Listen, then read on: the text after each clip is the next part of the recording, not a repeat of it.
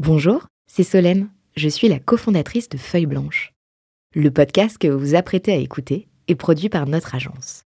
Nous sommes producteurs de médias d'inspiration pour les entrepreneurs et créateurs de contenu de marque. Vous avez un projet de création de contenu? N'hésitez pas à nous joindre sur un café at feuilleblanche.com. En attendant, bonne écoute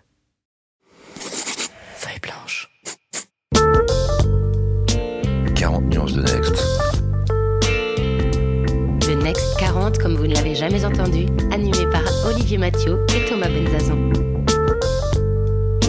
Ils sont 40, 40 entrepreneurs, 40 champions de la tech française. Comment sont-ils arrivés là? À quels enjeux font-ils face? Quels sont les ressorts qui les ont forgés? Je suis Thomas Benzazon, cofondateur du Brain Studio Feuille Blanche, et avec mon compère Olivier Mathieu, cofondateur de Price Minister, DG du Fonds 2050, président de The Camp et vice-président de France Digital, nous vous plongeons dans l'univers de ces entrepreneurs d'exception et les coulisses du Next 40. Ils répondront à nos questions, à celles d'invités surprises, tout comme à nos partenaires que sont La Tribune, Madines, France Digital, La French Tech et Neuflis OBC. Vous en voulez plus? Abonnez-vous sur vos plateformes de podcast préférées. N'hésitez pas à nous laisser un commentaire, à nous donner les fameuses 5 étoiles pour ensemble exploser les algorithmes et faire rayonner les entrepreneurs. Eh ben, on espère que ce nouvel épisode de 40 nuances de Next méritera euh, vos 5 étoiles. On a le plaisir de retrouver Nicolas Hernandez. Bonjour Nicolas. Bonjour. Tu es le cofondateur de 360 Learning. Tu prends très peu la parole dans les médias et euh, je crois qu'avec Olivier et Quel Mathieu, honneur, merci on Nicolas. va se régaler. Salut Olivier. Salut Thomas, salut Nicolas. Hello. Alors comme il va pas tout nous dire de, de son aventure, toi je crois que tu as préparé une, Moi, j'ai une fait- petite fiche synthétique. J'ai fait mon homework. Hein. Euh, alors Nicolas, je sais pas si on t'appelle Nick ou Nicolas, parce que j'entends souvent les deux. Est-ce Euh, que c'est ton choix de, de te faire appeler Nick? Mon vrai prénom c'est Nicolas, mais c'est vrai que pour l'Amérique, euh, où on s'étend actuellement, le prénom de Nicolas sans H euh, n'est pas connu aux États-Unis et il y a sans doute aux US une sorte d'appréhension pour ce qu'ils ne connaissent pas déjà. D'accord, Voilà, et s'ils voient quelque chose qu'ils connaissent pas, c'est plutôt négatif. d'accord. Donc, euh, je Écoute, me on suis aime bien, ça fait rock, ça fait euh, Nick Cave.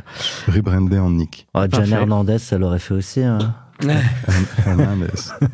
Et, euh, en tout cas, né en 2010, non pas euh, Nicolas, Nick, mais 360 Learning. Euh, je crois que tu étais associé à, à Guillaume Allary-Raisonnier et Sébastien Mignot. Euh, en 2021, il y a une annonce aussi euh, d'un montant élevé d'une levée de fonds, 200 millions de, de dollars. Euh, je crois que c'était deux ans après avoir levé 41 millions de dollars. On aime bien parler en dollars, mais c'était 36 millions d'euros, sinon si je fais la conversion vite fait. Euh, L'objectif de cette énorme levée de fonds euh, de, de 2021, c'était euh, c'était d'accélérer aussi l'international. Et je crois que tu nous, as, tu nous as dit que tu es entre New York et Paris, donc tu voyages toi-même beaucoup, ce que font un certain nombre de fondateurs très engagés dans le dans le bah, dans l'exécution du déploiement international. Euh, tu as accueilli des grands fonds, euh, Sumeru, Equity Partners, Silver Lake Waterman, SoftBank, qui avaient fait déjà beaucoup d'investissements dans des dans des euh, dans des gros succès de la French Tech, un Content Square, euh, Swile. euh, Il y a eu pas mal de boîtes aussi dans, dans les fintech, etc.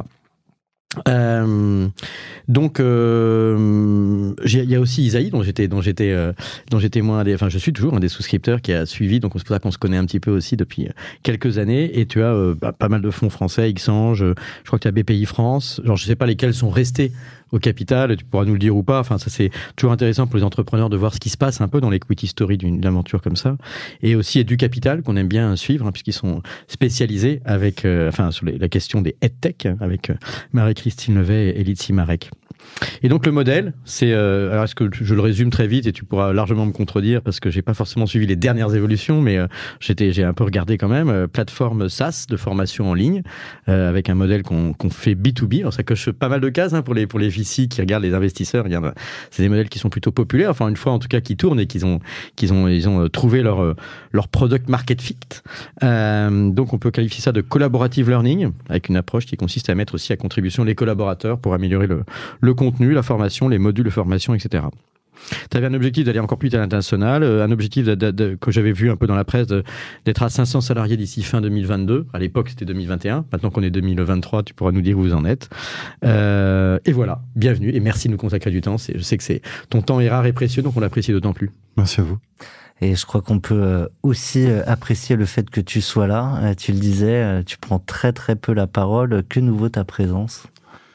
Euh, alors le format long, euh, que moi j'ai regardé et, et j'appréciais, et puis euh, l'espace qu'il y a souvent ici pour parler d'autres sujets que les sujets qui sont directement liés à la société et, faire du promotionnel sur une société, qui est quand même le format le plus répandu, et que effectivement est un format que je prends peu.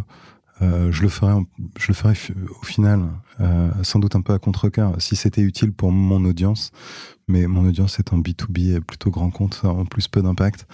Euh, du coup, je le fais assez peu. Mais ici, le format, euh, j'ai trouvé le format intéressant, donc on, on a pris celui-là avec mon équipe. Ouais, écoute, tu avais notamment envie de parler, on en parlera, euh, de homeschooling, euh, d'IA, euh, mais aussi de relation à l'ambition, euh, à la gender equality aussi, euh, à la diversité neurologique.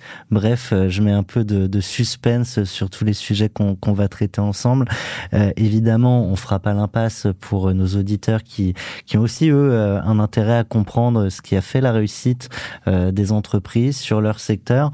Et euh, je te propose de d'aborder euh, la naissance et le positionnement de 360 Learning, 360 pour les intimes. Tout à fait. Ouais.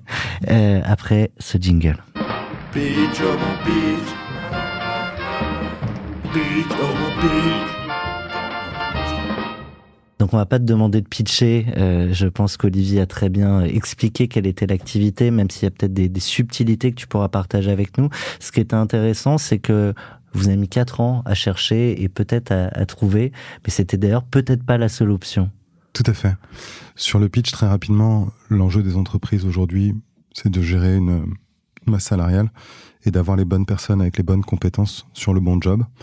Euh, au gré des booms économiques ou des crises, on recrute trop, on recrute pas assez, on doit sortir des personnes.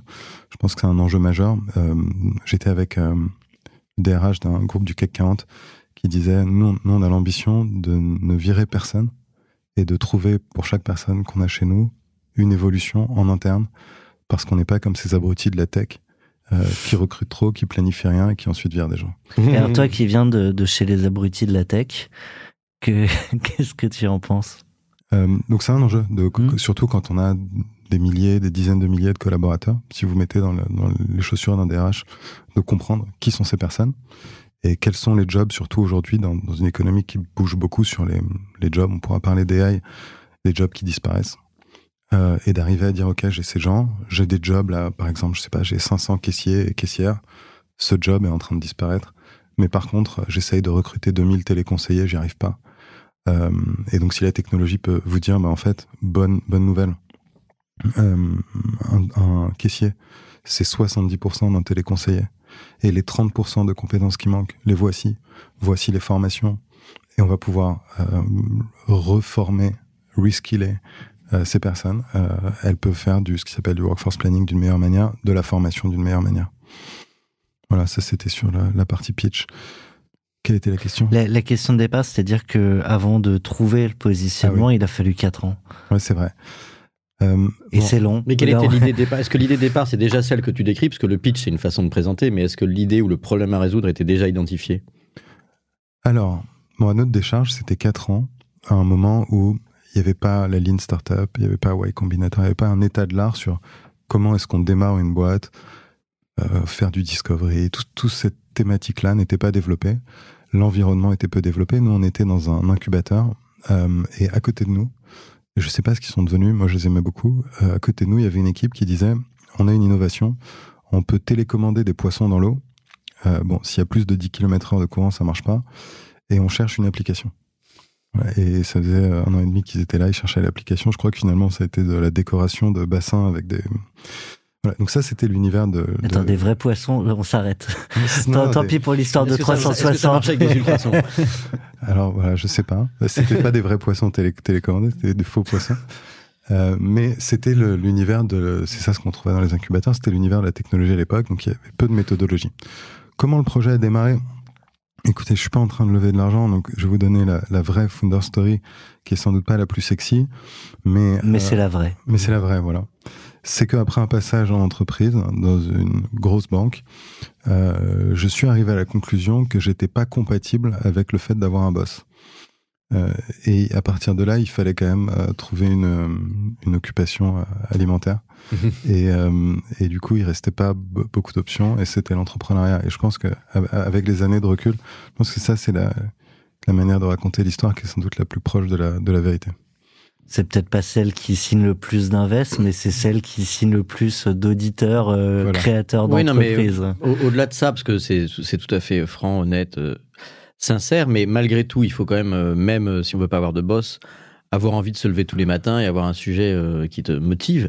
Et donc, est-ce que le, le sujet de l'éducation, c'est un sujet sur lequel tu t'es inventé une vie, euh, un intérêt, une passion? Ou est-ce que quand même c'était un truc qui, t'a- qui, qui existait avant? Et j'ai pas, j'ai pas, il n'y a pas une bonne réponse ou une mauvaise réponse? Non, non, tout à fait. Non, j'aime bien raconter que euh, mon histoire avec l'éducation a commencé avant même que je naisse, parce que mes deux parents donc sont immigrés d'Argentine et de Colombie. Ils ont pu venir en France parce qu'ils étaient euh, parmi les meilleurs étudiants dans leurs universités respectives. Euh, à l'époque, la France allait offrir des bourses donc à ce type d'étudiants. Ils ont pu venir et ça a fait un changement vraiment spectaculaire pour eux, pour, pour leur vie, pour leur trajectoire. Et je pense qu'ils nous ont beaucoup transmis ça en nous disant étudie, euh, c'est magnifique, etc. À ma sœur et moi.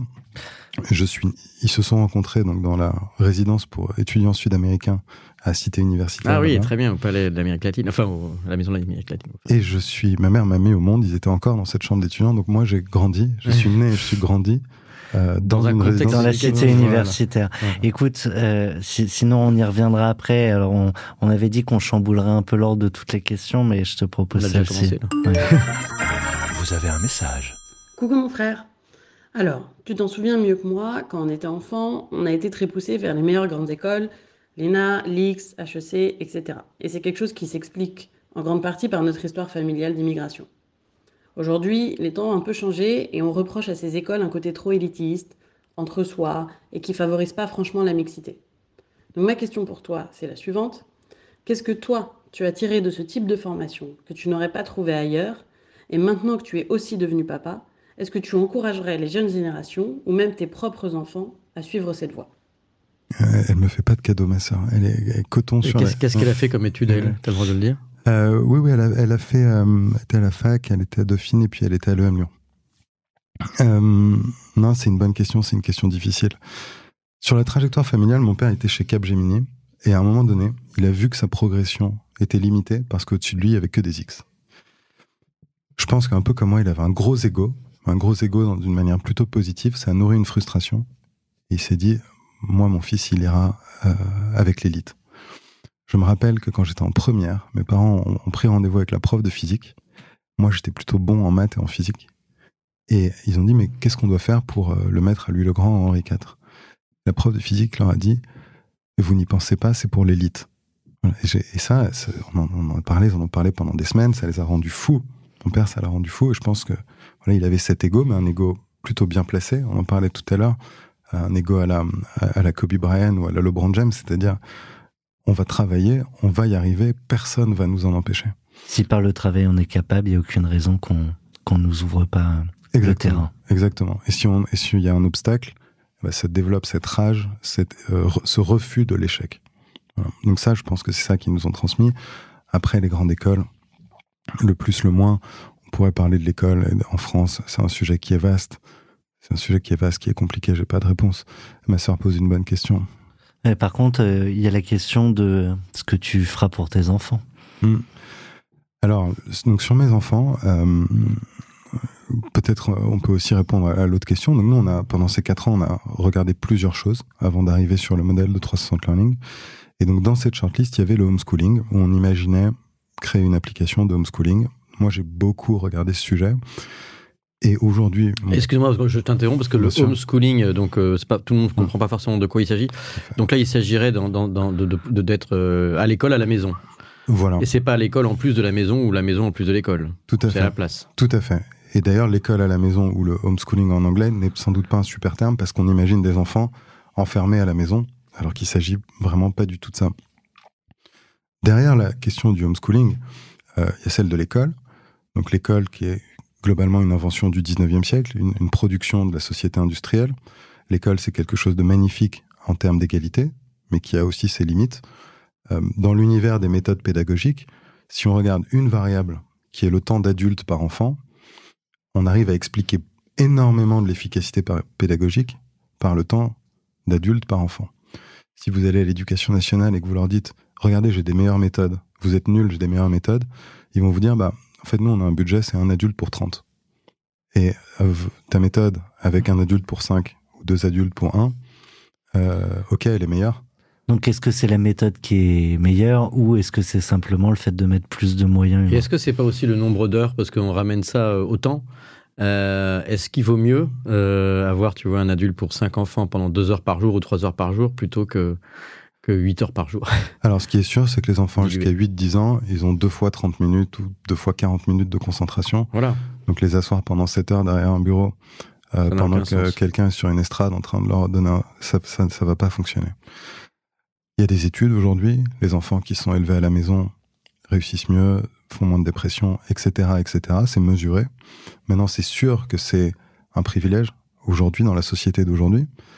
Mais si on pense à la société de demain, une société plus technologique, une société aussi plus âgée, où il y a des seniors qui ont du temps, une société où il y a moins de travail, euh, en tout cas à faible valeur ajoutée, ou en tout cas moins de temps de travail parce qu'il y a l'AI qui nous aide.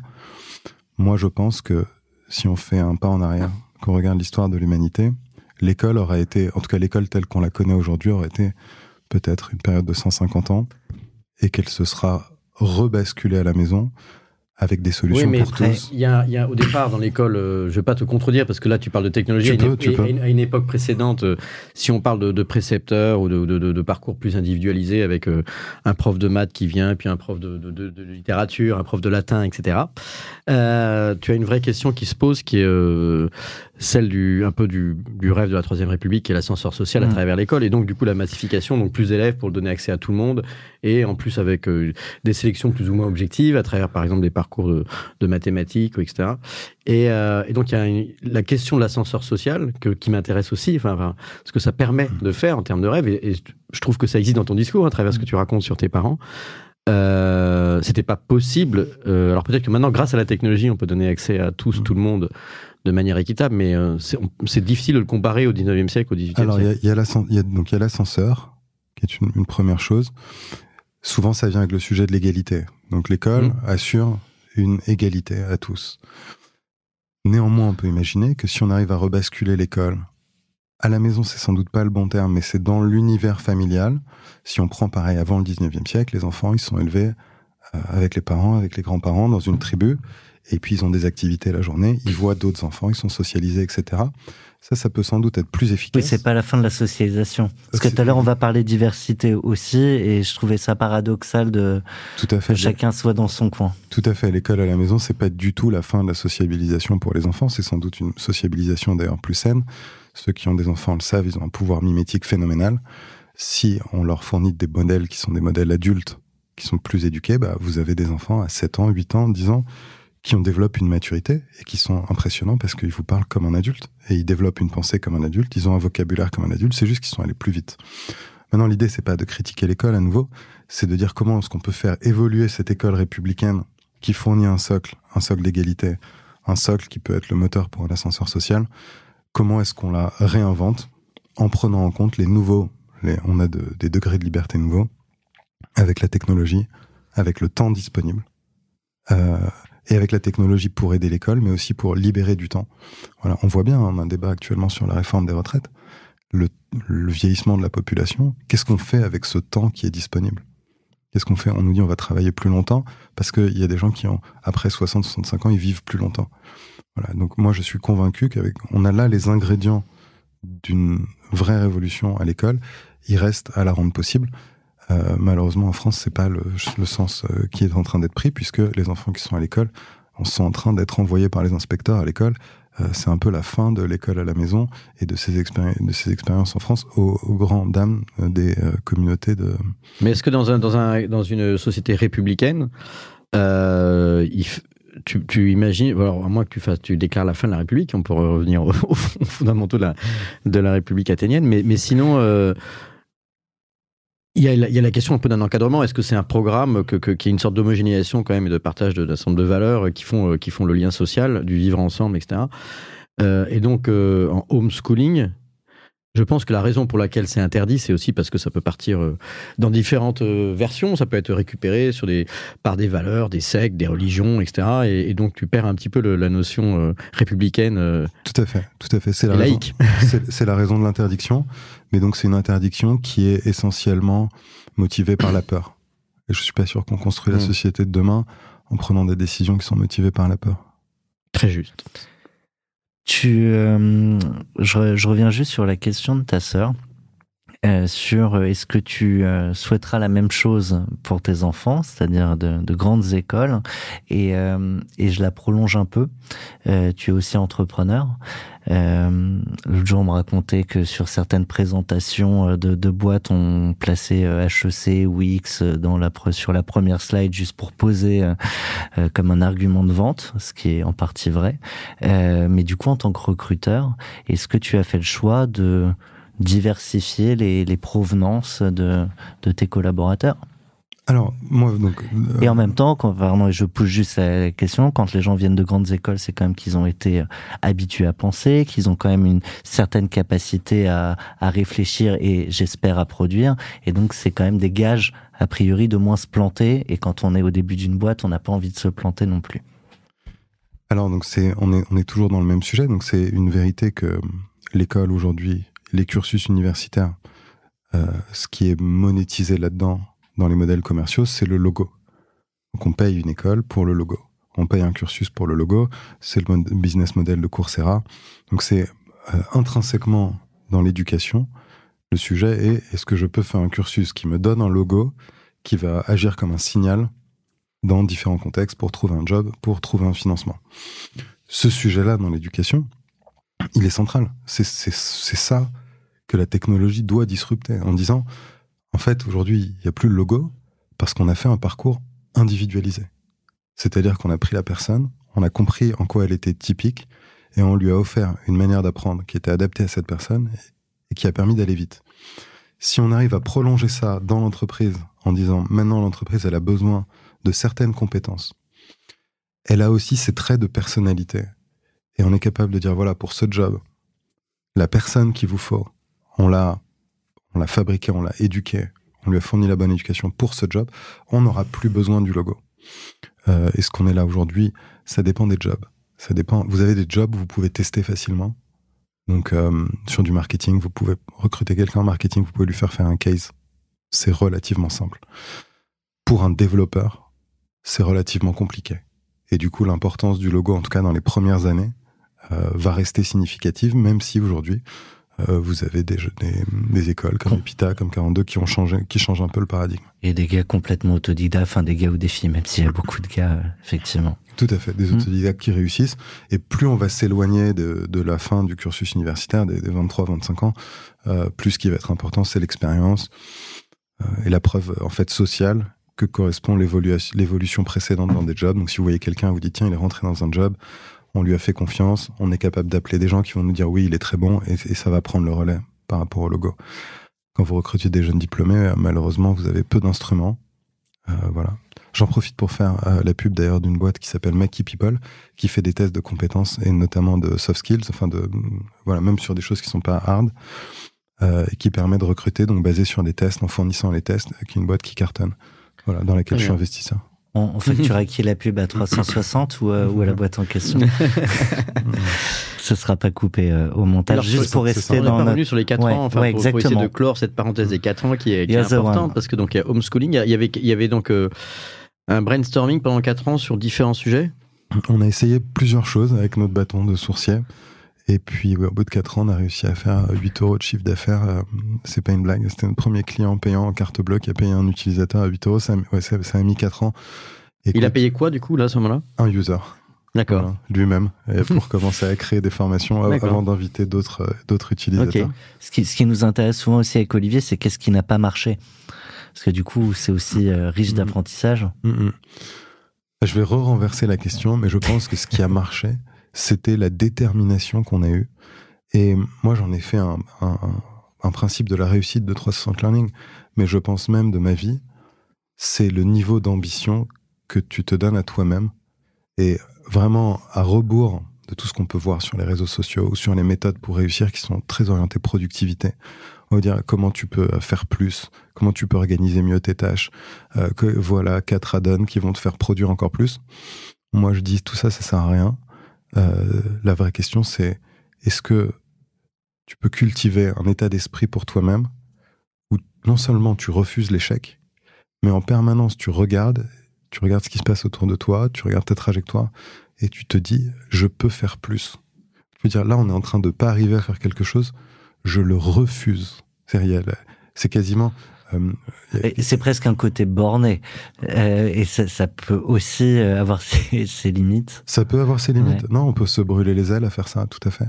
Euh, les gens sur Steve Jobs. Dans Parce que pendant quatre ans, et garde, ton, ouais. garde ce que tu voulais dire sur Steve Jobs, mais pendant quatre ans, vous étiez trois, du coup il y a forcément eu un moment où soit vous êtes mis des petits taquets entre vous en disant on est des brels, soit euh, soit on mange que des pâtes. Euh, Peut-être vous avez l'opportunité de ne pas manger que des pâtes, mais ça reste un sujet 4 ans. Non, non, on a mangé des pâtes. Moi, j'étais, euh, j'ai eu 30 ans, j'habitais encore chez ma mère. J'étais pas fier de ça, ça me posait un problème. Euh, mais je pense, on n'a pas eu besoin de se motiver réciproquement. Je pense qu'on avait, je pense que l'équipe était sélectionnée comme ça. Moi, j'ai recruté un CTO qui m'avait, qui était, donc, qui était polytechnicien, hein, qui avait fait de l'informatique, et puis dans son CV, il disait, bah, ou quand je lui ai parlé, il m'a dit, bah, moi, j'ai fait le conservatoire, j'ai fait de la clarinette, j'ai eu la médaille d'or du conservatoire. Ensuite, j'ai fait des jeux vidéo, j'ai gagné tel truc. Euh, ensuite, il fait du badminton. Aujourd'hui, il est au niveau national. Donc, c'est juste un mec, quoi qu'il fasse, il va au bout. voilà. moi, je, je, moi, je prends des gens comme ça, qui parlent pas beaucoup, mais où tu peux te dire, en fait, c'est quelqu'un qui refuse l'échec, c'est quelqu'un qui veut gagner, pas forcément gagner contre les autres, mais à la manière des grands sportifs, qui se tait et qui, qui veut travailler, qui veut dunker. Voilà, en silence, souvent. Ça fait du bruit le dunk, mais t'es un, fan de la NBA Ouais, tout à l'heure il parlait de Kobe Bryant. voilà, j'ai regardé, euh, j'avais un, on a fait une petite retraite avec mon équipe euh, la semaine dernière, là, comme en début d'année, pour euh, se demander qu'est-ce qui était important cette année. Et euh, on a regardé un documentaire que j'avais choisi qui s'appelle Redeem Team sur Netflix. J'ai vu, qui ouais. est fabuleux. Ouais, qui est fabuleux. Donc on a regardé ça et euh, c'est vrai qu'il y a donc il y a Kobe Bryant et c'est spectaculaire de voir Kobe Bryant qui arrive dans cette équipe. Avec les bonnes James, ouais. Voilà, et, et, et, il arrive dans l'équipe et l'équipe part faire la fête à Las Vegas, ils vont en club. Et, euh, et il, rentre, il rentre tard le soir et il le croise dans les couloirs. il rentre à 4 heures du matin et il voit Kobe Bryant qui descend et qui dit Et qui lui je, se lève. Dit, je, je, vais faire de la musculation. Et, et l'équipe raconte qu'une semaine plus tard, bah, ils étaient tous. Ils, en fait, ils étaient tous mon gym. Ils en avaient pas parlé. Il dit en fait, on n'a pas parlé, mais on a vu ce gars qui partait euh, au sport à 4 heures du mat et puis ça s'est fait. En fait, finalement. Moi, j'ai adoré autre chose le sur le basket modèle, que je vous recommande. Je sais pas si c'est vraiment le, le, moment et la place, mais, mais c'est The Last, The Last Chance. Mm qui, qui, qui s'est inspiré sur de The Last Dance. Aussi, ouais, il y avait euh... The Last Dance qui a, qui a, eu un énorme succès sur Michael Jordan et The Last Chance qui est sur, sur l'équipe de, de, de, de South, Southwest non. Los Angeles. Cela qui est, qui non, c'est le parcours universitaire, mais en ascenseur social pour le coup des, des jeunes qui rêvent d'intégrer la NBA. Et ils sont maximum 23 ans.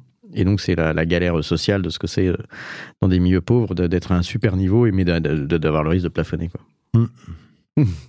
et le, le pendant que tu fais du coup avec ta, ta vie d'entrepreneur, les choix que tu as fait euh, de bosser beaucoup du coup? Ouais.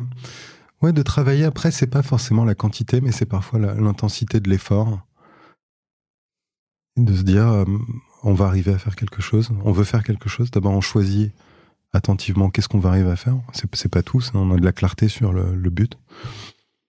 Et ça, on va y arriver, ça va être difficile. On va, peut-être pas un côté masochiste, mais de se dire, on, sait que ça va être difficile, on sait qu'on n'a pas la bonne équipe, on est sur le papier, on n'est pas les bonnes personnes pour faire ça, mais on va y arriver parce qu'on va être plus déterminé. Et notre détermination va être sans faille. Et quand on a cet état d'esprit-là, on y arrive. S'inspirer. Respirer. invité, un invité qui, qui chamboule tout, hein, l'ordre, Mm. l'ordre des choses. Oui, normalement, je rappelle qu'on a deux volets Ouais, euh, ouais. dans le dans le podcast 40 nuances de Next. On parle un peu plus de l'entreprise, ensuite on s'intéresse à la personne. Mais avec euh, avec toi, on est invité à, à mélanger les ingrédients euh, Oh. et ça reste une émulsion intéressante. On va passer d'une d'un d'un bord à l'autre de la rivière, mais euh, tu évoquais euh, la notion de méditation. Et d'ailleurs, tu parlais de retraite euh, en équipe. Quand on préparait cet échange, tu tu nous proposais même de, de faire avec nos auditeurs une expérience de méditation en direct. Ouais, ouais, tout à fait. Alors on peut, on peut aller sur l'expérience. euh, pour le contexte, c'est vrai que je pense que la, la technologie aujourd'hui, elle est par nature très agitée. Et on parlait de ces discussions de productivité. Aujourd'hui, on ouvre LinkedIn, on voit tous ces conseils de productivité, mais c'est pas seulement ça, c'est l'habitude qu'on peut avoir de scroller, de consommer énormément d'informations. Et ça va agiter le cerveau, on a l'impression qu'on fait beaucoup, on a l'impression qu'on est productif, qu'on digère, qu'on a des inputs, des outputs, que tout ça va vite, que c'est intense. C'est pas, pas du tout intense, ça reste très en surface. Par contre, ça peut, c'est quelque chose qui est fréquent, c'est une discussion fréquente dans la tech. Je pense qu'il y a du coup ce lien, ce pont qui s'est créé, euh, mais depuis les années 70, depuis la Silicon Valley de- des années 70, où il y a le mouvement hippie et l'innovation technologique qui ont la même genèse À San Francisco. à San Francisco, exactement. Euh, et donc, souvent dans ces contextes-là, quand on travaille beaucoup, qu'on a cette détermination aussi. C'est parce que la méditation, c'est aussi quelque chose de, c'est l'instrument du sportif. Aujourd'hui, il n'y a pas un tennisman euh, qui n'a pas un coach en méditation. Et ceux qui jouent au tennis le savent. Quand on, on se sent bien, qu'on a la bonne concentration, tout passe. Ça, c'était avant McEnroe, Je- je- je- je- qui était très énervé Ah oui, sur le était- terrain, oui, très- ouais, non, tout à fait. Mais le sport. Non, mais il y a- moderne- il y a- là aussi, on se, on se donne des conseils de série, de machin, mais il y a un super film sur Borg, j'ai trouvé sur Borg, McEnroe et le- la fin, euh, où il y en a un qui est censé être euh, le calme plat, qui est l'iceberg, qui, était, qui est donc Borg, et McEnroe super nerveux. Et en fait, on réalise que Borg était super nerveux quand il était gamin. Et que c'est là, il a réussi à vaincre ça. Alors c'est, on pourrait assimiler ça à la méditation, enfin par des techniques avec ses coachs. Il est passé d'un gamin hyper turbulent qui cassait sa raquette à une sorte de monstre froid qui a énervé euh, Borg au maximum. Mais, mais il n'était pas comme ça au départ. C'est quoi J'avais oublié que je voulais le voir ce film, et du coup, tu incroyable. m'as tué la fin. Bah, a priori, la fin, A tu la priori, connais. je la hein, connaissais c'était- déjà. C'était Wimbledon. euh, et moi, je l'ai vu en direct, donc euh, j'adore. Le monstre froid, c'est un bon modèle, je trouve. C'est une bonne image parce que je pense qu'il faut les deux. Il faut cet, cet ego. Et on parle souvent de l'ego des sportifs, de l'ego de LeBron James face à Kobe Bryant et de ces deux égos dans la même équipe. Donc il y a d'un côté l'ego, mais d'un autre côté, il y a la détermination silencieuse et froide. Et donc c'est- souvent dans cet équilibre entre l'énergie, la volonté de réussir qui est très intense, et pour réussir, la capacité en fait à se refroidir, se calmer, méditer et s'observer soi-même. Euh, dans, ces exercices de méditation, donc moi j'en ai fait un petit peu, je proclame pas être un, grand euh, maître yogi. Euh, Il y a une app que j'aime beaucoup qui s'appelle euh, Waking Up euh, de Harris. Et je pense que cette, ces exercices de méditation, donc là où ils sont intéressants, c'est qu'ils permettent de vraiment questionner, on pourra parler d'AI tout à l'heure, mais de questionner qu'est-ce que c'est la conscience humaine. Dans les petits exercices, un que j'aime bien, euh, Préparez-vous. bah, Préparez-vous, chacun peut le faire. C'est euh, de commencer, donc commençons par choisir, euh, chacun choisit un film dans sa tête, un film qu'il a apprécié, qui est euh, sorti ces dix dernières années. Voilà, vous choisissez un film. Euh, je fais l'hypothèse que vous avez choisi votre film. Et ce qui est intéressant, euh, quand on fait ces exercices de méditation, qu'on fait le vide en soi pour observer les idées qu'on a, c'est que cette expérience de choisir un film, vous avez choisi un film, vous l'avez choisi assez rapidement, et sans doute que la manière dont vous l'avez choisi, dont votre cerveau a fait défiler quelques films et en a choisi un, c'est la manière dont vous faites des décisions au quotidien. Quel est le libre arbitre que vous exercez? Est-ce qu'il y a un vrai libre arbitre? Ou est-ce que votre cerveau se comporte un peu comme une AI qui cherche dans une base de données, qui à un moment fait un choix sans qu'on sache vraiment l'expliquer, d'une manière un peu intuitive Ouais, typi- typiquement, juste pour, euh, pour projeter, moi j'en ai défilé plein euh, en me disant non, pas celui-là, c'est pas un très bon film, non, pas celui-là, pas celui-là, pas celui-là. Ou celui-là, oui, mais en fait non, parce que c'était pas dans les dix dernières années, Mm. pour finalement en choisir un. Un et petit, un petit et- algorithme. Ouais, ouais, mais exactement. Donc, euh, je suis allé chercher dans ma base de données, mais Et- la, la qualité de la réponse que je ne fournirai pas est peut-être pas la meilleure. L'exercice de méditation serait de dire maintenant pense à ce film, euh, reste silencieux, essaye de faire le vide et vois quelles images, quelles images sont associées à ce film, qu'est-ce qui fait qu'il est sorti, pour comprendre comment tu prends des décisions. au quotidien. Quand tu creuses ça, tu peux assez rapidement, et donc c'est tout ce champ de la méditation et qui rejoint aujourd'hui les questionnements technologiques autour de l'AI, de chat GPT, etc. Quelle est la nature propre en tant qu'être humain de ce moment où tu décides combien de vraies décisions tu fais chaque semaine, chaque mois, chaque année, peut-être deux? Combien de décisions tu fais qui sont un peu plus évoluées que la manière dont tu as choisi ce film? Sans doute pas beaucoup. Et peut-être que ça se travaille, peut-être que c'est un muscle où tu peux dire en fait, si je médite et j'apprends à observer ce qui se passe euh, à l'intérieur de mon cerveau, je vais pouvoir développer une capacité à décider de manière plus éveillée. Est-ce que tu as réussi à analyser, à conscientiser la manière dont toi tu fonctionnes pour prendre les deux, trois grandes décisions euh, de ta vie, peut-être d'entrepreneur si on reste là-dessus? Alors oui, et je pense que la, voilà, la méditation, je pense que c'est ce sport-là.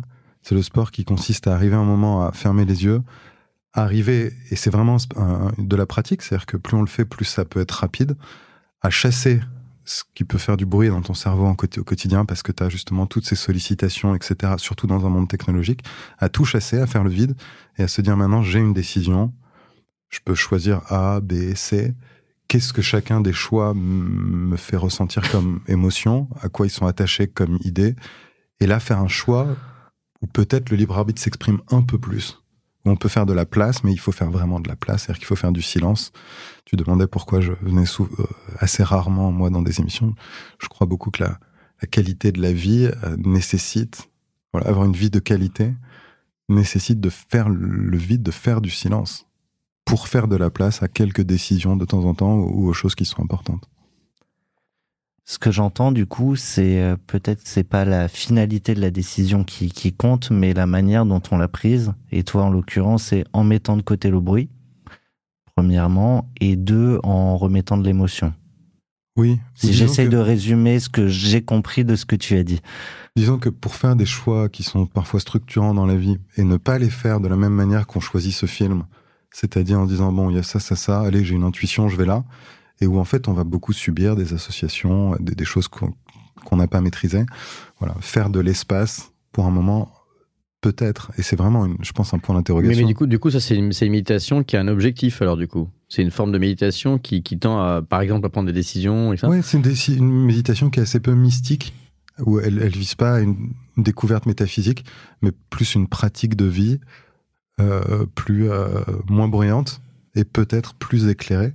Et je pense que là, vraiment, la notion centrale, c'est celle de libre arbitre. C'est ce qui est exploré dans Waking Up. Dans Waking Up. C'est pour ça que j'aime cette application, parce qu'elle est, elle est pas métaphysique, elle est plus un peu quasiment l'ingénierie du cerveau.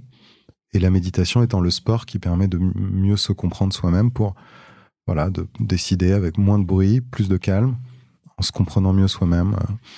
Et je, pense que c'est, c'est très, il y a un lien je ne saurais pas forcément le formuler clairement, mais pour moi, il y a un, lien entre cette pratique-là et la technologie euh, que je ne vais pas essayer de formuler. Mais j'ai une intuition que les deux sont très liés.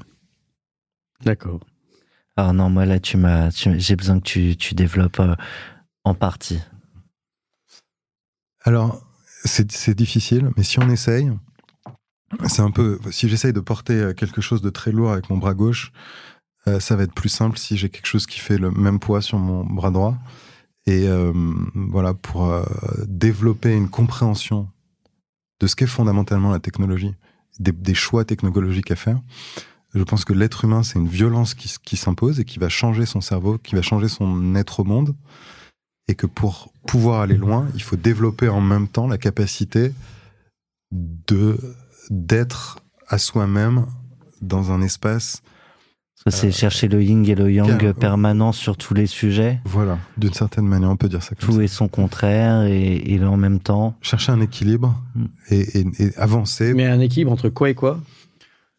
De façon le bras gauche et le bras droit, est-ce que c'est euh, ce qu'on appelle le cerveau, droit, le cerveau gauche et le cerveau droit Est-ce que c'est, euh, est-ce qu'il faut, euh, enfin en quelque sorte, pas atrophier la mm. dimension émotionnelle euh, pour pouvoir euh, avoir un effet levier plus important aussi sur la dimension mmh. bah, purement rationnelle, technologique, etc. Ouais, ouais, c'est peut-être, c'est peut-être ça. C'est entre la technologie et l'humain, euh, entre l'accessoire et l'essentiel. En tout cas, ça nous amène à, à l'AI. Moi, j'aimerais bien en parler parce qu'on on, on commence à rentrer là-dessus. Ça peut faire un, un pont parce que plus on développe la méditation dans un monde ultra bruyant et plus euh, parfois, euh, moi, ça me fait sourire hein, quand je rencontre certains entrepreneurs. Pas, pas toi, parce que tu vois, tu as développé vraiment une, une, une, une logique et tu la partages et c'est- je trouve ça assez touchant et je te remercie. Mais il y a d'autres entrepreneurs qui ont parfois on, qui sont dans des pratiques de, de méditation et, et je le vois bah, effectivement par euh, tu vois ces entrepreneurs qui I want to make the world a better place, I want to make the world a better place, qui sont dans l'agitation et le, et le bruit et qui sont parfois parfois des très bons entrepreneurs hein, par ailleurs, mais qui peuvent aussi euh, passer en burn-out parce que voilà le cerveau effectivement à force d'être euh, sursollicité euh, va, va griller un peu en multitasking, va griller va griller des, des neurones. Donc on- il y a une dimension euh, un peu de, de l'entrepreneur toujours positif et en fait qui va pas forcément admettre aussi que temps ça va mal, voire temps ça va même très mal. hein. Il y en a qui vont pas très bien et qui sont en dépression. C'est le bras gauche, le bras droit Ouais, c'est ça. Donc c'est pour ça que je, je posais la question en ces termes d'ailleurs, tout, à fait Thomas. Et euh, mais du coup, il y a quand même une question derrière qui est, euh, oui effectivement, maintenant ça m'amène assez directement à l'AI en fait, puisque là on vient de parler d'intelligence émotionnelle et moi j'aime bien opposer l'intelligence artificielle à l'intelligence émotionnelle, mais finalement je, je réalise en, en discutant avec toi que c'est peut-être pas une opposition et il y a peut-être des complémentarités, etc.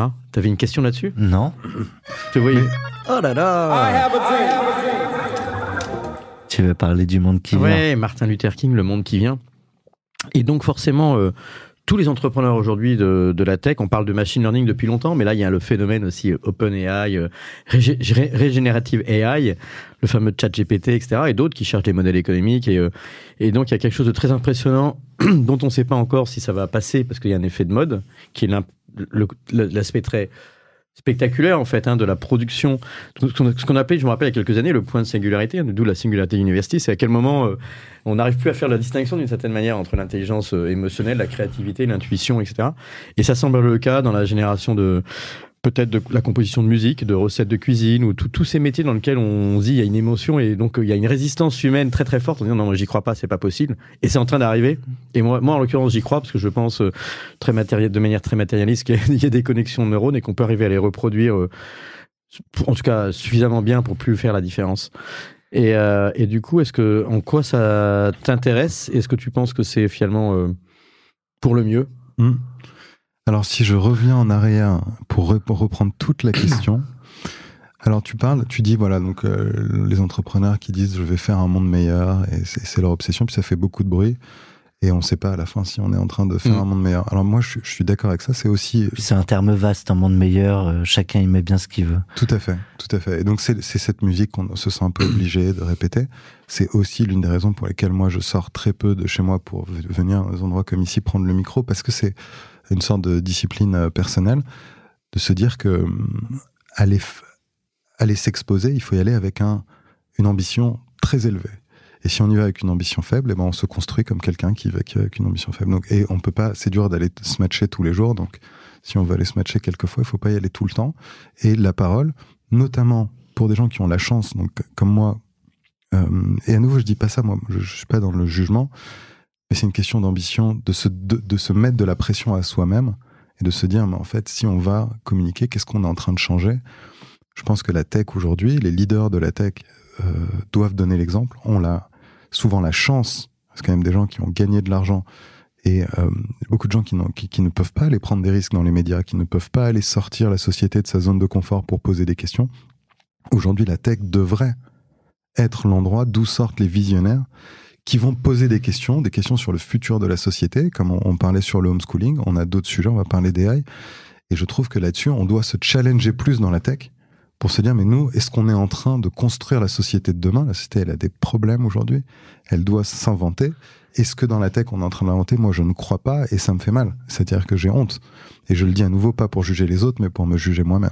Bah, Est-ce que est-ce Tu- qu'il y a tu même dis- une question supplémentaire c'est- On pourrait se demander est-ce que la tech améliore le monde? Et il y, a les- il y a le fameux techno-solutionnisme hein, qui consiste à, à penser qu'on. Et on- j'en connais plein. Et puis moi d'ailleurs, puisque je suis investisseur aujourd'hui, je- a priori je crois quand même en une partie de cette thèse. Il y a après euh, l'idée que la tech peut être juste neutre, c'est-à-dire elle améliore juste la productivité, elle en permet d'en faire plus, euh, plus vite. Voire euh, négativement, on peut considérer que la tech au contraire contribue à, à détruire quelque chose. Mhm. C'est peut-être cette petite, ce petit supplément d'âme qui finit par disparaître. Et c'est les, les bonnes questions à poser. Voilà. Et on parlait de l'école à la maison, et je pense que ça, ça doit être un sujet central. Et, voilà. Et il y a tout, on pourrait faire la liste des sujets. On parle de la méditation, de l'être au monde de l'expérience du monde que la technologie permet ou détruit. Mm. Voilà, ça, ça doit être, selon moi, ça doit être dans les questions centrales. Aujourd'hui, c'est pas les sujets qui sont à l'agenda de, de la technologie, et c'est pas seulement français. Je pense qu'il y a une, une difficulté au niveau global pour la tech d'arriver sur les bons sujets. Parlons des AI. Donc sur les AI, selon moi, bon, la question qui est posée par ChatGPT, elle est simple. C'est est-ce qu'on arrive au point de singularité tôt ou tard, c'est-à-dire on arrive au moment où l'algorithme a une forme de conscience de lui-même. Je pense que moi personnellement, je pense que non. C'est intéressant de signaler que c'est ça, c'est une vraie frontière. C'est une frontière de la science, c'est une frontière du monde, c'est une frontière de la conscience. On parlait de méditation tout à l'heure. Ce sujet de la capacité à faire émerger une conscience à partir des algorithmes semble la question centrale. Voilà. Est-ce que l'algorithme à un moment va Je, pouvoir... je pense, je produis des lignes de code, donc je suis. C'est- Voilà. Est-ce qu'on va avoir un algorithme qui va se mettre à dire euh, oui ou non? Moi, personnellement, j'ai un projet là-dessus. Ça fait partie, vous savez, j'ai une petite liste des choses que j'aimerais faire avant de mourir. Donc ça, c'est l'un de mes projets. Et je pense qu'aujourd'hui, on est à la fois proche et loin. Euh, aujourd'hui, les AI, elles sont entraînées sur des quantités de données. Donc par exemple, on va, ChatGPT, il est entraîné sur du texte. Donc on va lui faire lire Wikipédia. On va lui faire lire des, euh, vraiment des tétras de données de texte. Euh, les Dans toutes les langues. hein. dans toutes les langues, ouais. Les intelligences artificielles qui conduisent, on va leur faire visionner des milliards d'heures de euh, self-driving, de, de, pas, pas de self-driving, de, de conduite. Moi, j'ai j'ai deux enfants. Je peux vous dire que si vous prenez un, un petit bébé et que vous le mettez devant un milliard d'heures de conduite, il va pas devenir intelligent. Il va devenir fou. Par contre, si on prend cet algorithme, et donc ça c'est mon projet, moi je pense que on est en fait à un millimètre de produire ces algorithmes conscients. Il suffit de prendre ces algorithmes qui sont aujourd'hui évolués et de les mettre dans un monde qui reproduit les conditions d'émergence de la conscience humaine. Ça veut dire quoi les conditions d'émergence de la conscience humaine? C'est sans doute la bonne question à se poser dans le cadre de ce projet euh, pour lequel je, cherche un milliard de- de- d'euros de, financement si euh, quelqu'un euh, qui écoute euh, souhaite me les donner. Là, il a pas parlé en dollars. C'est c'est en euros. mais, mais non, mais c'est c'est un, un point intéressant parce que je pense que ça doit être un projet européen. On pourrait se demander pourquoi. Et je pense que la bonne chose à faire, c'est de prendre ces algorithmes et de les mettre donc dans un monde qui peut être très simple, un monde en 2D, qui reproduit des conditions simples comme l'expérience de l'altérité. C'est-à-dire, moi, je suis un algorithme, mais j'expérien- j'expérimente la présence devant moi de quelqu'un d'autre qui est comme moi. Et je, je vois cette al- altérité. Euh, de la finitude, c'est-à-dire que j'ai une finitude physique, j'ai un début et une fin, j'ai une finitude temporelle. Euh, Qu'est-ce qu'il y a d'autre au principe même de l'émergence de la conscience humaine? Il y a l'empathie, c'est-à-dire c'est quelque chose qui est built-in. Quand vous naissez, l'enfant, si vous le faites un sourire, il décode le sourire et il éprouve de la joie. Et si vous pleurez, il le décode aussi. Donc ça, c'est vraiment un truc puissant qui est built-in. Et je dis, on recode ça, on recode ces quelques conditions, il faut réfléchir à la liste, on met un algorithme là-dedans, on attend un petit peu, et il va être conscient. Et il va dire je. Voilà. Et je pense que ça, voilà, ça c'est la. je- Et je- donc la, la fin, enfin la finalité même temporelle, euh, pour toi fera la différence? Ah, Elle est nécessaire. Dans, je pense qu'elle est une condition nécessaire de l'émergence d'une conscience. Si on n'a pas de finitude, on ne dit pas je. Parce que si je suis, bah, par définition, si je suis tout, euh, je, ne suis, je ne suis rien, Je ne suis pas ouais. un sujet. Si j'ai si j'ai pas de limite, donc si l'algorithme ne fait pas l'expérience dans son expérience du monde extérieur, il ne ressent pas cette expérience d'une finitude, comme nous, quoi, la finitude, Mhm. euh, comme le bébé qui émerge et puis il se cogne la tête, il a mal. Et s'il n'y a pas ça, il n'y a pas de conscience. Mais je pense par contre que, en fait, reproduire ça dans un petit C'est la démonstration de Dieu, ce que tu es en train de faire. Mais donc, donc après, on peut aller sur les questions de, voilà, est-ce que, euh, Et le huitième jour, il créa l'algorithme. mais et on est, on est très pro, à la fois très loin parce que c'est pas du tout l'approche de tous. Pourtant, vous avez tous ces développeurs, tous ces gens de la tech qui veulent construire le AGI et la- arriver à la singularité. C'est quand même la mission typiquement de OpenAI. La mission déclarée, c'est de construire ça. Mais alors, c'est pas la bonne approche. Moi, voilà, je vous ai donné la bonne approche. En plus, j'ai tout- fait toute la recherche, donc je sais comment implémenter le truc. Il me faut juste un milliard d'euros. Avec 100 millions, on peut peut-être faire. Et euh, ce projet, justement, il en est où? Euh, T'as as les premiers la- invests euh, Non, non, c'est nulle part. C'est nulle part, Hmm. c'est dans ma tête. Je vous dis, j'en ai quatre. Il faut que j'ai quatre trucs que j'aimerais faire. Et puis après, Alors c'était je- une des questions que j'ai notées pour après, du coup. hein, Mmh. mais Tu veux voir les a- quatre? On n'aura pas le temps pour aujourd'hui de regarder les trois autres. Euh, mais celui-là est, est- est sans doute le plus, enfin, l'un des plus fun. Euh, il faut se demander c'est quoi, il faut faire la liste. Et ça un- doit être fait en Europe. ça doit être fait en Europe, ouais, ça doit être fait en Europe, je pense. Enfin, j'aimerais bien, ce serait mieux. Mm, Bah, mieux peut-être pour l'Europe et peut-être pour le monde. Exactement. Pour mettre a Better Place. Exactement. to make the world a better place. Exactement. Euh, tu, oh là, beaucoup, beaucoup de sujets. euh, juste pour revenir, euh, qu'est-ce qui différencie euh, l'IA et, et, et l'être humain euh, Pour revenir au, au sujet de l'éducation, j'entendais un, un professeur qui a été euh, interpellé euh, par un certain nombre de copies qui provenaient de ChatGPT et ça s'avérait vrai. Ce qui lui a mis la puce à l'oreille, c'est qu'il n'y avait pas de faute d'orthographe. Hmm. Je trouvais ça drôle. C'est drôle. Voilà, j'ai envie de le partager. Euh, t'é- T'évoquais euh, euh, en, en ligne de fond, en toile de fond, le rôle euh, des leaders de la tech et, et derrière la l'idée de devenir, pas pour parler que de sa boîte, d'ailleurs c'est pas ce que t'as fait, et c'est d'ailleurs ce que tu nous as demandé de ne pas faire, euh, mais pour euh, poser des questions qui peuvent heurter un peu. Pour déranger. Ouais. La société, elle doit évoluer. En plus, aujourd'hui, elle est face à un, challenge qui est quand même la euh, normatisation du discours, de ce qu'on peut dire, de ce sur quoi on peut réfléchir, de ce sur quoi on peut pas, on ne peut pas réfléchir. Et donc aujourd'hui, des gens qui ont euh, une réussite économique, qui ont une compréhension technologique, ce sont les personnes qui sont désignées pour non pas devenir président de la République, mais poser les questions qui vont faire la société dans 10 ans, dans 20 ans, dans 50 ans. Si on ne construit pas ça, et donc moi je pense que ces gens qui sont entrepreneurs, ils devraient se réveiller le matin en se disant qu'est-ce que je vais poser comme question aujourd'hui, qu'est-ce que je vais construire comme rêve qui construit cette société dans 50 ans, qui va permettre au, monde de se réinventer? Pas aller sur LinkedIn, faire de l'autopromotion. Encore une fois, je veux pas donner des leçons. Et puis, assez parlé de ça, mais allons sur, sur Mais, justement mais les ce sujets qui de demain. remue, a remué trop de choses, ils mettent pas en risque euh, aussi euh, leur activité, euh, leur collab. Je pose la question comme ça. On peut toujours trouver des raisons de, de ne pas faire ou de ne pas être ambitieux.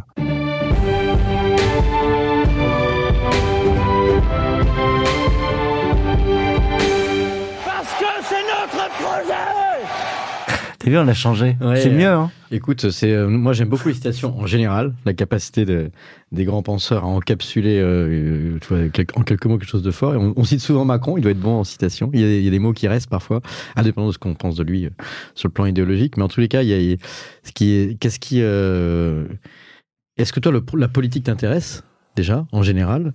C'est une question. Et du coup, si tu étais amené à faire de la politique, qu'est-ce que tu en ferais?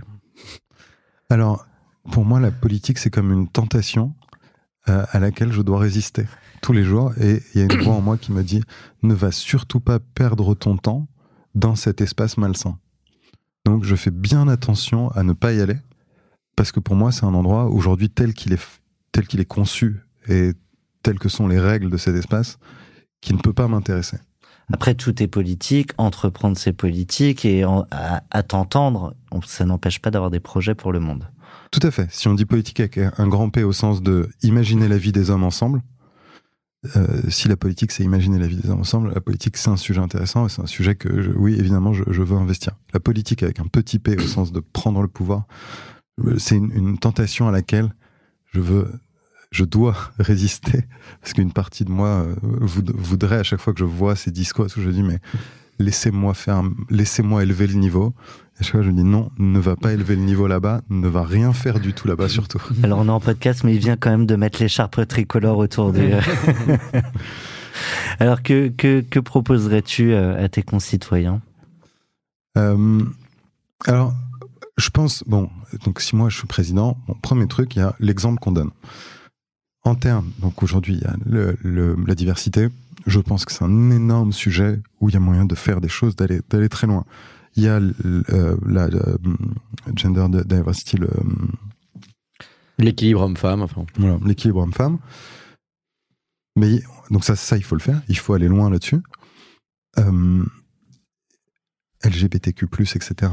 aussi, mais il faut y aller et, et on peut donner des exemples en allant beaucoup plus loin. Moi, vous voyez, j'ai mon. Alors, on voit euh, pas, mais c'est filmé aussi, mais on va le décrire. Voilà, j'ai mon manteau, euh, mon blouson à À paillettes bleues strass. j'ai mon sac et c'est de là. Un, je veux pas dire un, un exemple, mais je pense que de là où je suis, voilà, je mets des, je mets un sac qui est aujourd'hui catalogué comme sac de. Voilà, c'est, je ne cherche pas à me vanter de ça. Je cherche à dire dans la manière de se comporter, dans la manière d'inclure, de détruire des barrières et d'aller ensuite sur des nouvelles dimensions, notamment euh, la diversité neurologique. Euh, aujourd'hui, je pense que c'est un sujet euh, qui est euh, sous-adressé. Euh, Il y a y a de la neurodiversité, il y a de- des choses qui sont atypiques parfois dans la manière dont les gens sont et notamment dont ils sont socialement. Et je pense que la société est pas du tout inclusive. Notamment, les dynamiques de groupe sont beaucoup des dynamiques euh, qui sont favorables à celui qui est le plus à l'aise socialement pour prendre la parole, pour avoir la voix qui porte le plus, pour couper les autres, pour, euh, imposer son agenda. Oui, mais je suis tout à fait d'accord. Et, et- dans les différentes entreprises que j'ai pu euh, diriger ou animer ou dans lesquelles j'ai pu investir, j'ai systématiquement observé, et je m'en excuse auprès de la gente féminine, que dans beaucoup de cas, les femmes ont moins confiance en elles, prennent moins la parole et, euh, et ont plus de mal à faire augmenter leur salaire. Mais c'est pas forcément parce que l'entreprise n'a pas envie de les augmenter. Elles sont, se mettent dans une position très souvent, et je, je leur reproche pas Mhm. non plus, j'ai souvent euh, essayé de pousser ça. Et quand on remonte la chaîne, euh, comme tu le sais, parce que tu as fait une grande école Mhm. d'ingénieur, ben, il y avait, il y avait sans doute pas beaucoup de femmes dans ta promotion et, et en classe préparatoire non plus. Et puis quand on remonte encore un peu la chaîne, moi j'ai souvent euh, cette, cette discussion avec des, avec des amis qui ont des enfants, avec euh, un garçon et une fille. Ils traitent pas du tout le garçon et la fille de la même manière. Certains l'assument, ils disent c'est pas mon problème, c'est la société qui doit, etc. Mais enfin, ça commence quand même très très tôt dans la famille. Alors je sais pas comment c'était, parce qu'on a eu la, la chance d'avoir ta sœur qui te posait une question. Il y a toujours des Mais bonnes raisons de ne pas avoir d'ambition. Non, mais enfin, en tout cas, en, en tous les cas, c'est euh, le gender balance en tant que président de la République, pour revenir euh, Mm. au point initial, ça commence vraiment à la naissance, quoi. Alors, il y a le gender, mais je pense en complément, ou disons euh, comme un sujet indépendant, d'accepter la diversité neurologique et notamment la, la manière dont un individu va se comporter en groupe face à d'autres êtres humains. Et certains vont être à l'aise euh, devant 10 personnes, et certains ne vont pas être à l'aise devant 10 personnes, ils vont être à l'aise plutôt seuls. Dans un, on peut dire en anglais, on dit slow thinker. Tu Et- parlais de la culture de la voix la plus faible. Voilà, nous on a essayé donc chez 360 Learning avec le, framework de la théorie de culture qu'on a qui s'appelle Convexity. Mais moi, ce qui m'a beaucoup euh, guidé dans cette création de Convexity, c'est de dire Qu'est-ce que ça veut dire convexity, pardon? Alors Convexity, donc ça c'est euh, comme la convexité, donc ça veut dire on, on peut être Donc si on convexe est- par opposition à concave en Ouais. géométrie, d'accord. Exactement. Convexe comme si on est deux fois plus, on doit être, si on est deux fois plus nombreux, on doit être quatre fois plus efficace. Donc c'est une exponentielle, quoi, notre, notre fonctionnement comme un groupe. Donc c'est, ça, c'est un, un angle de performance, mais c'est aussi de dire, bah, souvent les organisations, plus elles sont nombreuses, moins elles sont efficaces. Comment est-ce qu'on crée une culture qui, par design, va être d'autant plus efficace qu'on est nombreux? Et là-dedans, il y a évidemment un focus sur l'impact, le niveau d'ambition, la performance, qui vient en premier. Donc, ne pas, ne pas faire de concessions, ne pas trouver de raison de ne pas être ambitieux, mais au contraire se dire qu'on va être ambitieux, qu'on va y arriver. Euh, mais il y a d'autres piliers pour faire de la place à des personnes qui ne vont pas être en groupe dans un meeting, la personne qui parle le plus fort, ni celle qui parle le plus vite. Et souvent, ces personnes se font écraser dans notre société aujourd'hui. Et si on parle de, diversité dans le spectre, il y aurait, d'autres dimensions que ça. C'est pas juste le meeting. Et c'est faire une place, voilà, pour ceux qui sont plutôt des penseurs euh, froids, euh, plus lents, plus des gens de la synchrone. Voilà. Et ça, bon, ça, alors je dis pas qu'en, en- enfin, je pense que là-dessus, on était juste sur le premier sous-bullet point, sur le premier point de, en, en tant que président. Donc il y a l'exemple et la Mhm. C'est un programme diversité. complet, hein, Et c'est on normal. pourrait, on pourrait aller très loin là-dessus. Voilà, exactement. Non, mais après, voilà, le homeschooling, moi, l'école à la maison, euh, si je suis président, je défais les règles, je permets de, au contraire, fournir un cadre d'expérimentation pour permettre de voir comment, avec les retraités, avec la technologie, avec certains enfants, on peut adapter l'école. Et c'est pas en, dis- en maintenant des principes euh, principes républicains. ouais. égalita- enfin, égalitaires, pas au sens bête du terme, mais disons d'égalité des chances euh, et d'accès L'accès à la- l'accès euh, pour tous. Voilà. Mais peut-être que l'accès pour tous, si on organise bien la société, on peut dire, il y en a certains pour qui ça va être comme si, il y en a d'autres pour qui ça et on va, on va avoir plus de temps d'adultes à la fin pour tous les enfants. Je, parce que je, reviens à l'ascenseur social parce que euh, je trouvais que c'était très touchant ce que tu racontais aussi hein, sur ta famille, euh, etc. Et donc euh, j'imagine que tu peux avoir une certaine sensibilité à ça, même si c'est pas comment dire quelque chose d'angélique de vouloir l'égalité pour tout le monde, mais il y a aussi dans les sociologues, tu vois, on parle c'est du voilà, des, des règles bourdieusiennes qui fait qu'en fait, on parle dans, dans Polytechnique, on a très souvent dit que c'est l'école des pères, par exemple, donc ce qui veut bien dire quelque chose. Enfin, certains milieux ou certaines, pas forcément des, des milieux riches, mais des, des, milieux dans lesquels il y a de l'éducation, des fils de professeurs, etc. Et, euh, et, la question qui se pose derrière et qui, qui m'a un peu, qui, qui, avait choqué pas mal de personnes. Quand tu connais Laurent Alexandre, qui, un, oui. qui était un entrepreneur et qui est, souvent assez euh, disruptif dans ses prises de parole. Euh, Doctissimo. Doctissimo et qui a, qui à la fois a eu un parcours universitaire brillant et qui a aussi, enfin comme nous tous, je dirais d'une certaine manière, un ego quand même important. Donc il va avoir raison sur beaucoup de choses. Et il disait que finalement le QI c'est génétique aussi. Hmm. Parce que par reproduction sociale, en prenant le, sans avoir un, un regard politisé droite-gauche, bah finalement, euh, les gens euh, intelligents vont plutôt s'associer entre eux et avoir euh, des enfants intelligents dans un certain milieu social, par homogénéité, etc. Et, et du coup, est-ce que, est-ce que c'est au rôle de l'école d'essayer de casser ça ou pas, en fait, finalement? Je pense que la société, si on si pareil, si on, on fait un pas de recul, moi j'ai pas toutes les réponses là-dessus, mais si je pense que si on fait un pas de recul, ça va dans le bon sens. Je pense qu'il y a euh, 40 ans, si on était pré-internet, pré-disruption des communications, voilà. Aujourd'hui, si on a Internet, on peut quand même se, se renseigner. Accès, ouais. voilà, on peut apprendre et on peut apprendre par soi-même. Ça ne veut pas dire, je dis pas que le bagage culturel, l'endroit où on est, n'a pas aujourd'hui encore trop d'importance. Ça a une incidence, bien sûr. Ça a trop d'incidence. Et quand on dit, voilà, les, moi je pense à nouveau que l'école à la maison, c'est pas intuitif.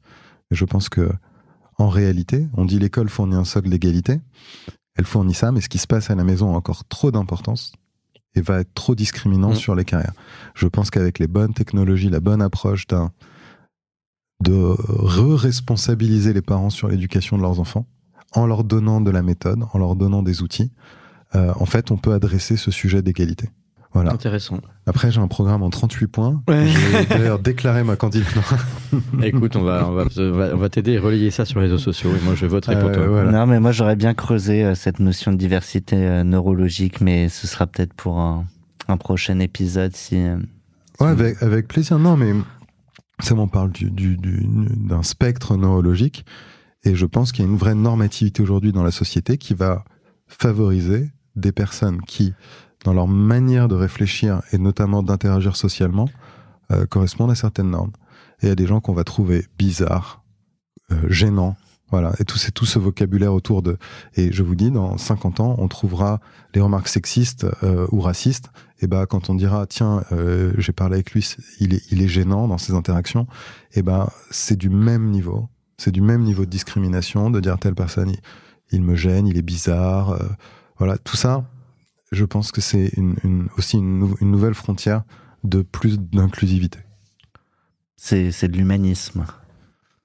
Ouais, c'est de la, C'est vraiment de la, les- ouais, c'est accepter la diversité et en fait Et trouver lui donner une place. et lui donner une place et ensuite la développer et dire euh, Et du coup, euh, dans, je, je reste sur la, la notion très très pro, très business, bah, parce qu'on on sait d'abord, euh, même si on se rend compte qu'on qu'on va cher- que les frontières en fait sont un peu plus larges que que juste la- le monde du travail, mais euh, ça veut dire quoi dans une boîte euh, comme 360 de, de faire de la place à la.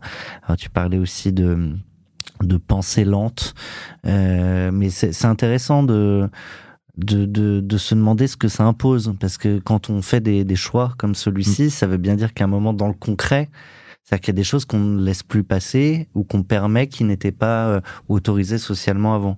Oui, ça c'est les. Après, c'est les petites astuces du quotidien, donc ça peut être très tactique, mais c'est de dire, euh, on va pas faire un meeting à chaque fois qu'on doit résoudre un problème, parce qu'on sait que si on fait ça, celui qui va imposer sa vision, et c'est souvent celui plus que celle, c'est lié, euh, mais c'est pas que ça. euh, c'est celui qui parle le plus fort. C'est celui qui répond le plus vite.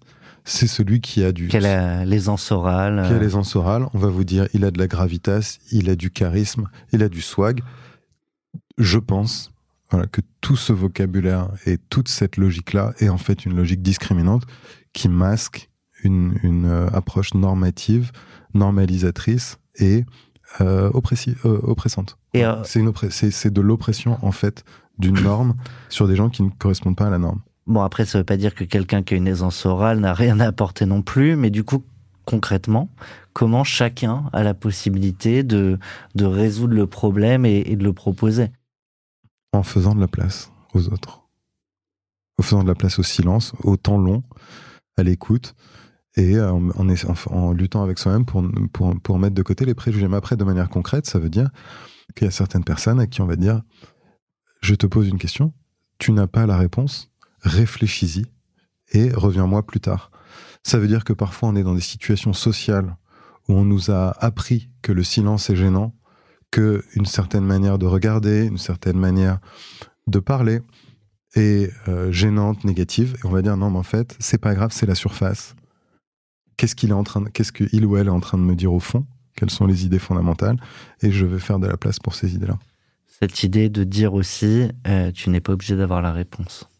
Tu n'es pas obligé d'avoir la réponse, ou même parfois euh, de laisser du temps, parce que certaines personnes euh, qui, ont- dans des situations sociales, peuvent être voilà, plus ou moins à l'aise. Moi, je peux vous dire, hein, vous me mettez dans une soirée où il y a plus que 10 personnes, j'ai euh, 30 minutes avant d'être fatigué. Euh, et de devoir aller, euh, de devoir aller m'isoler pour euh, me retrouver avec moi-même. Et c'est physique. Il y a des gens pour qui c'est pas 30 minutes avec 10 personnes, ou c'est 30 secondes dès lors qu'il y a deux personnes. Et c'est- une partie significative de la population. C'est. Et c'est une échelle de gradation. Et donc, je pense qu'aujourd'hui, faire de la place à cette diversité-là, plutôt que de mettre dans des positions de pouvoir des gens qui correspondent à cet archétype, archétype qui sont souvent hommes, blancs, euh, 40-50 ans, et à l'aise socialement. Voilà, et ben sur l'ensemble de ces dimensions, il faut changer la société, il faut changer les perceptions.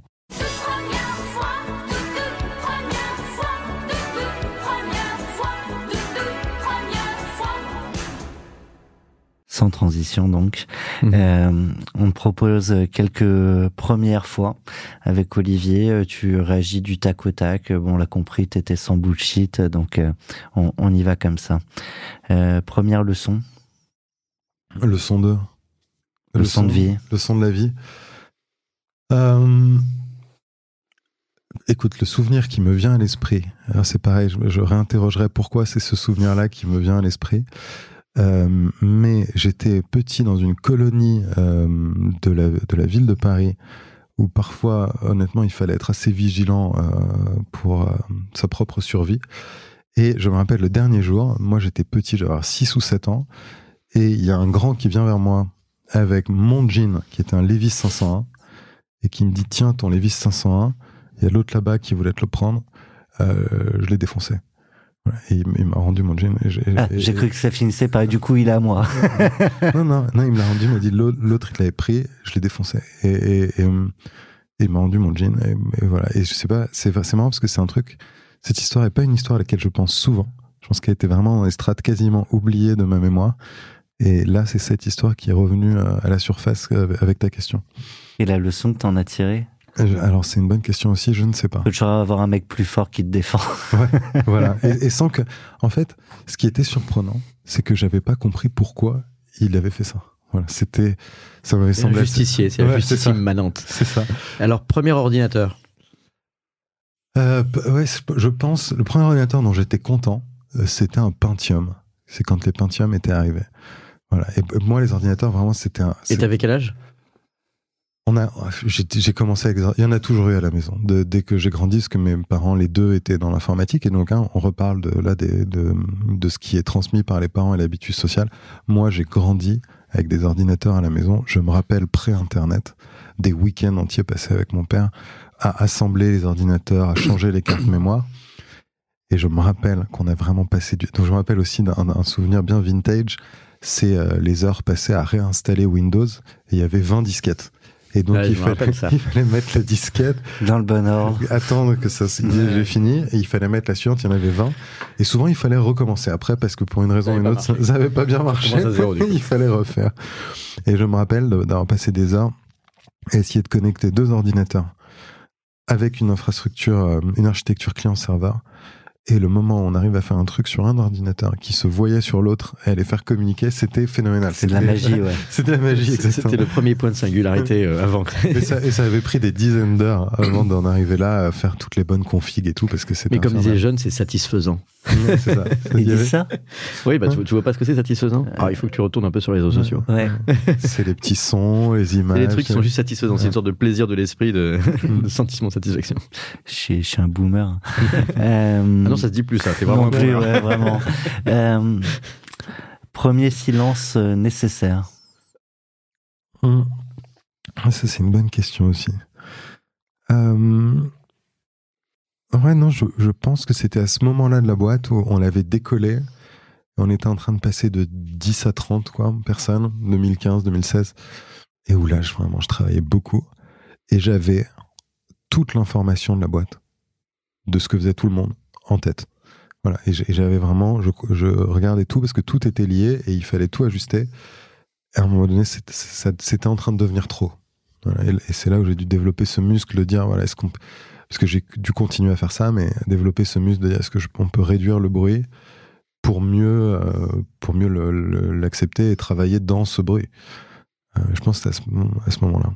Premier dunk. Euh, c'est la levée de fonds avec Isaïe. C'est d'avoir Jean-David, euh, Ah. PKM, etc. Là, ça, ça, ça, pour nous, ça, voilà, c'était un- ça nous a permis de vraiment de démarrer. À l'époque, des fonds qui faisaient, qui investissaient dans une boîte qui avait trois contrats avec trois gars qui font du SaaS, qui n'ont pas d'expérience, des fonds qui faisaient ça à Paris, il y en avait deux. Enfin, je, je sais même pas si, enfin, il y en avait sans doute trois qui prétendaient le faire. Et je pense qu'en dehors de Jean-David, il n'y en avait aucun qui le faisait vraiment. C'est vrai. On aime beaucoup Jean-David, donc on, Ah ouais. on, on envoie des ondes positives. Premier renoncement.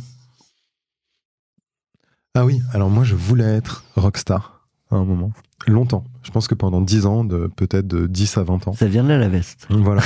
C'était- clarinette et rock? Euh, alors voilà, moi je voulais. Donc, euh, non, moi je faisais du violoncelle. Mais bon, je me disais, je vais faire de la. Et en fait, il y a un moment où j'ai compris que j'étais pas bon en musique. Euh, j'ai pas l'oreille. Je chante faux. C'est catastrophique. Et tu continues à faire de la musique malgré tout ou pas Ou du coup, Ah, c'est. J'ai toujours, c'est un peu rien. comme la politique. J'ai cette attraction et c'est marrant que tu- parce que récemment je me disais, tiens, j'aimerais bien me racheter une guitare électrique. Euh, moi, je fais du violoncelle. Après, j'ai fait un peu de guitare. Et il y a une voix en moi qui me dit, mais ça ne sert à rien. Tu ne sais pas. Ah, euh, va faire autre chose. Euh, mais, voilà. mais alors du coup, enfin, c'est une autre question. Mais pourquoi, tu- c'est- qu'est-ce que, pourquoi ça devrait servir à quelque chose? C'est-à-dire que je vais, en fait, ce qui va se passer en, en guitare ou ce qui se passe pour moi en musique, Ouais. mais peut-être que j'ai juste pas trouvé le bon mentor ou la- le bon coach ou la bonne méthode pour le faire. Euh, je veux pas avoir l'air de, de- de promouvoir l'idée qu'il y a des déterminations aussi fortes, mais enfin, dans mon cas, je pense que le verrou, il est quand même monumental parce que j'ai longtemps essayé, j'ai beaucoup essayé. Ce qui se passe, c'est que je peux faire de la guitare. Je vais sans doute en faire 30 minutes et ensuite j'atteins mon palier. Et c'est un palier dont je, où je, je ne franchirai jamais, en tout cas. Bon, tout, tout à l'heure, quand on disait 4 ans, quand même, c'était long pour euh, 360. Est-ce que le mec est capable de renoncer quand c'est vraiment nécessaire? La preuve. Ah, sur la musique, j'ai il- renoncé. ouais. il- ouais. putain, il a pas le sentiment de plafonner dans tout. Non, hein. voilà. Ah, sur la musique. Mais franchement, c'est, je, je peux dire aux gens qui écoutent, c'est impossible que vous soyez limité dans tout comme moi je le suis dans la musique. C'est sûr qu'il y a des endroits où vous pouvez faire quelque chose. Première connerie entrepreneuriale. Euh, alors, il faut trouver une connerie entrepreneuriale dont on peut parler. Ouais. Euh, c'est ça qui est difficile. Ou alors, tu sais quoi Tu nous la partages et, euh, et on, on- on la garde pour nous. Ouais. Ça, c'est la curiosité. Euh, Non, en vrai, on coupera pas. Enfin, ou ce tu que nous je- diras après coup, euh, ça, on peut pas. pas- J'étais, j'étais- j'allais te le dire. Je me suis dit, tu peux pas dire un truc off the record avec un micro devant toi, une caméra en face. et- on, on les cons- enfin, pour le coup, on a toujours tenu euh, parole. Hmm. Oh, Mais si ça- tu peux me partager quelque chose qu'on peut diffuser, c'est comme vachement plus sympa pour tout le monde. Euh, non, le qui est peut-être pas le plus gros, parce que les, les vraiment grosses conneries, c'est un peu difficile d'en parler ici, mais la plus grosse dont je peux facilement parler, c'est une erreur de recrutement. Euh, et d'ailleurs, euh, je, peux, je peux dire, il y a une, une- une femme qui s'appelle Sylvie, qui est CFO euh, aujourd'hui chez Serena Capital. Euh, et je l'ai vu en entretien, j'aurais dû la recruter. Et j'aurais dû la recruter et je l'ai pas fait pour des mauvaises raisons. Euh, et et c'était il y a 4 ou 5 ans. Et c'est vraiment... de toute façon, sur le recrutement, c'est là où on fait des, on- des vrais miss. Et, et vraiment, ne pas avoir recruté Sylvie, Je suis Sylvie, si tu m'écoutes, je Je te, l'ai déjà dit. C'est trop, trop facile. C'est trop facile. ouais. Ouais, ouais. Mais c'était, non, mais c'était vraiment Non, une. ça, ça sent vraiment un post LinkedIn qui marche et qui fait plein de likes. euh. Vrai, mais c'est sincère. c'est sincère. Ouais. Une dernière? J'en ai pas une qui me vient là. Eh ben, non, bah là comme ça, moi je, je propose de euh, de complètement continuer de, chambouler euh, ce, ce cet épisode. Et euh, on va revenir sur. Waouh La claque, moi j'adore la appuyé claque. du coup au hasard sur un bouton, c'est celui-là, ouais, ouais, c'est pour le facile, coup. C'est du random. Ouais, Normalement, on avait un algorithme précis, mais là, ça devient n'importe quoi. Ça, c'est à cause de toi, c'est la singularité. Euh, non, la claque, c'est important parce que tu- parlais des posts LinkedIn qui cartonnent. Bon, un post LinkedIn qui cartonne, déjà par définition, c'est souvent positif. Et tout le monde est positif. Euh, on va au Galion, c'est positif. Moi, J'adore le Galion. J'étais longtemps président de France Digital. C'est pareil, on, on parle de pensée positive, mais c'est c'est vrai que c'est, je le disais tout à l'heure, euh, quand tu euh, élaborais la question de la méditation. Et la, la réalité, c'est qu'on apprend aussi de ses erreurs, mais on a parfois du mal à parler de ses erreurs. En général, parce que le système éducatif français sanctionne les erreurs. hein, Ou parce que tu peux pas les dire au micro euh, sous peine de représailles. Ou toi-même, parfois, tu dis, euh, tu l'as dit un peu tout à l'heure en sous-entendu, quand il s'agit de lever des fonds, bah, tu parles moins de tes erreurs. Ce qui est peut-être une, une erreur de ne pas parler de ses erreurs, parce que on sait qu'il y a des investisseurs américains notamment qui cherchent à valoriser mieux euh, les parcours euh, à condition d'avoir su se, se relever. Donc la claque, c'est ça. La claque, c'est chercher la sincérité chez un entrepreneur qui, euh, qui va parler euh, d'un enseignement qui, est, Hmm. qui était peut-être un moment euh, difficile, mais dont il est sorti euh, par le haut. On, on- on finit toujours par dont tu es sorti par le haut pour que les gens veuillent bien partager quelque chose. Mais Sympa. tu peux aussi nous, nous parler de la merde dans laquelle tu es maintenant euh, avec grand plaisir. Non, la claque, moi j'ai un souvenir précis du moment où j'ai réalisé que j'étais pas un génie en maths. Et euh, c'est intéressant parce que moi j'ai grandi avec mon père qui avait fait beaucoup de maths, donc c'est comme ça qu'il a pu venir en France, etc. Et il a fait un truc malin quand j'étais petit, c'est qu'il m'a fait croire que les maths c'était un jeu et que c'était un truc ultra fun. Et donc, mais moi j'en avais été convaincu.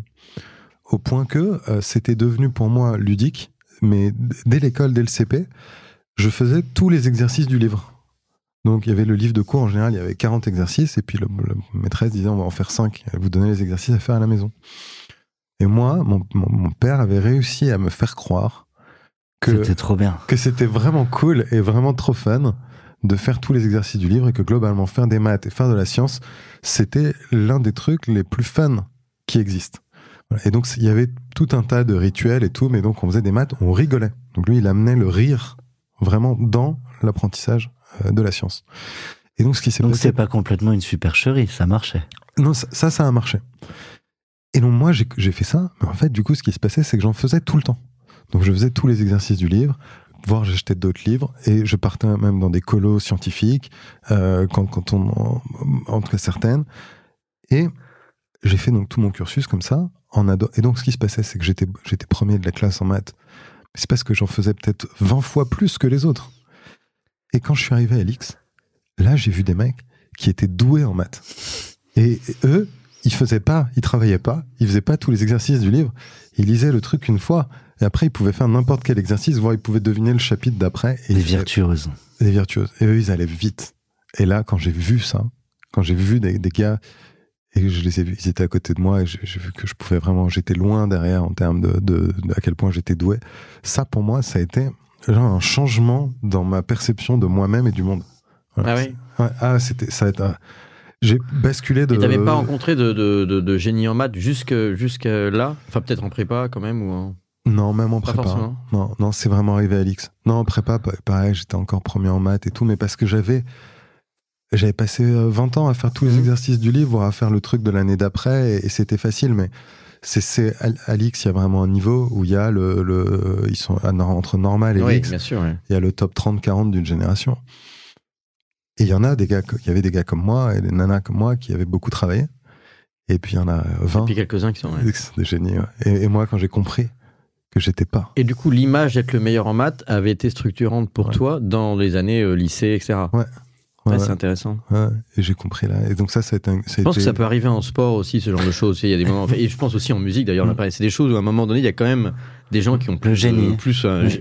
génétique ou autre, une capacité euh, musculaire, intellectuelle ou créative, etc. Qui est. Eric Judor euh, de Eric et Ramsey, Ah il, il raconte, il dit qu'il était, euh, il raconte souvent ça, il dit qu'il était joueur de tennis.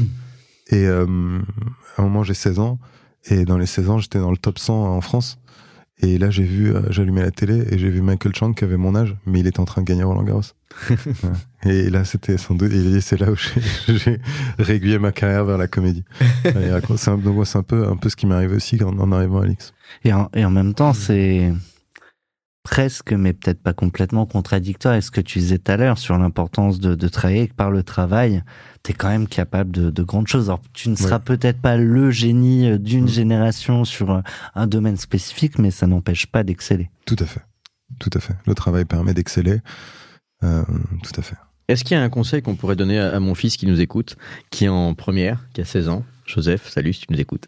Euh, non, il s'est pris un 5 sur 20 en maths alors qu'il avait euh, parce qu'il avait la grippe justement. On a dit que la Mm. grippe c'est un, un truc et donc il aurait pas dû aller. euh, et donc, et, mais en fait, ça a eu un effet psychologique hyper dur sur lui parce qu'il a fait ses calculs de moyenne. On est dans un système parcoursup et il s'est dit bon ben je peux plus me relever parce que le système scolaire fait que tu dois rentrer dans un algorithme de parcoursup en première, qui, enfin en terminale, mais dès ça commence dès la première. Et donc il a commencé à baisser les bras parce que j'avais pas vu parce qu'il est assez battant, il veut faire etc. Enfin bon. Et, euh, et je me demande justement, parce que j'ai- je suis très intéressé par ce que tu viens de dire, euh, parce que je suis persuadé que le, le- la- apprendre, apprendre par le fun et le rire, et c'était mon idée aussi, mais euh, j'ai j'ai pas réussi aussi bien que ton père euh, à le faire le truc un peu, un peu ludique. Euh, parce qu'il adore jouer aux échecs à côté, euh, résoudre des petites énigmes et machin, et donc je me dis comment est-ce qu'on peut faire.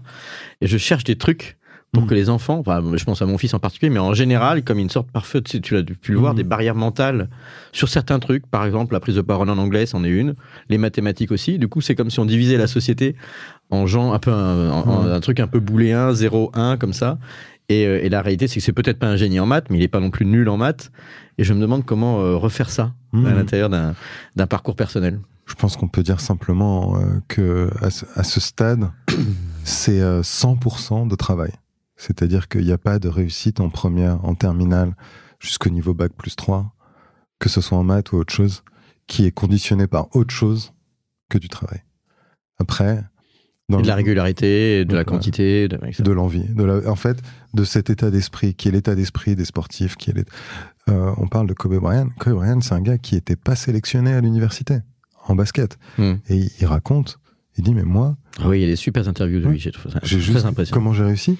Je m'en réveille à 4 heures du matin pour aller travailler Mhm. au basket. Et il est arrivé au niveau où aujourd'hui, il y a le débat de savoir ce que c'est le greatest of all time, le GOAT Mhm.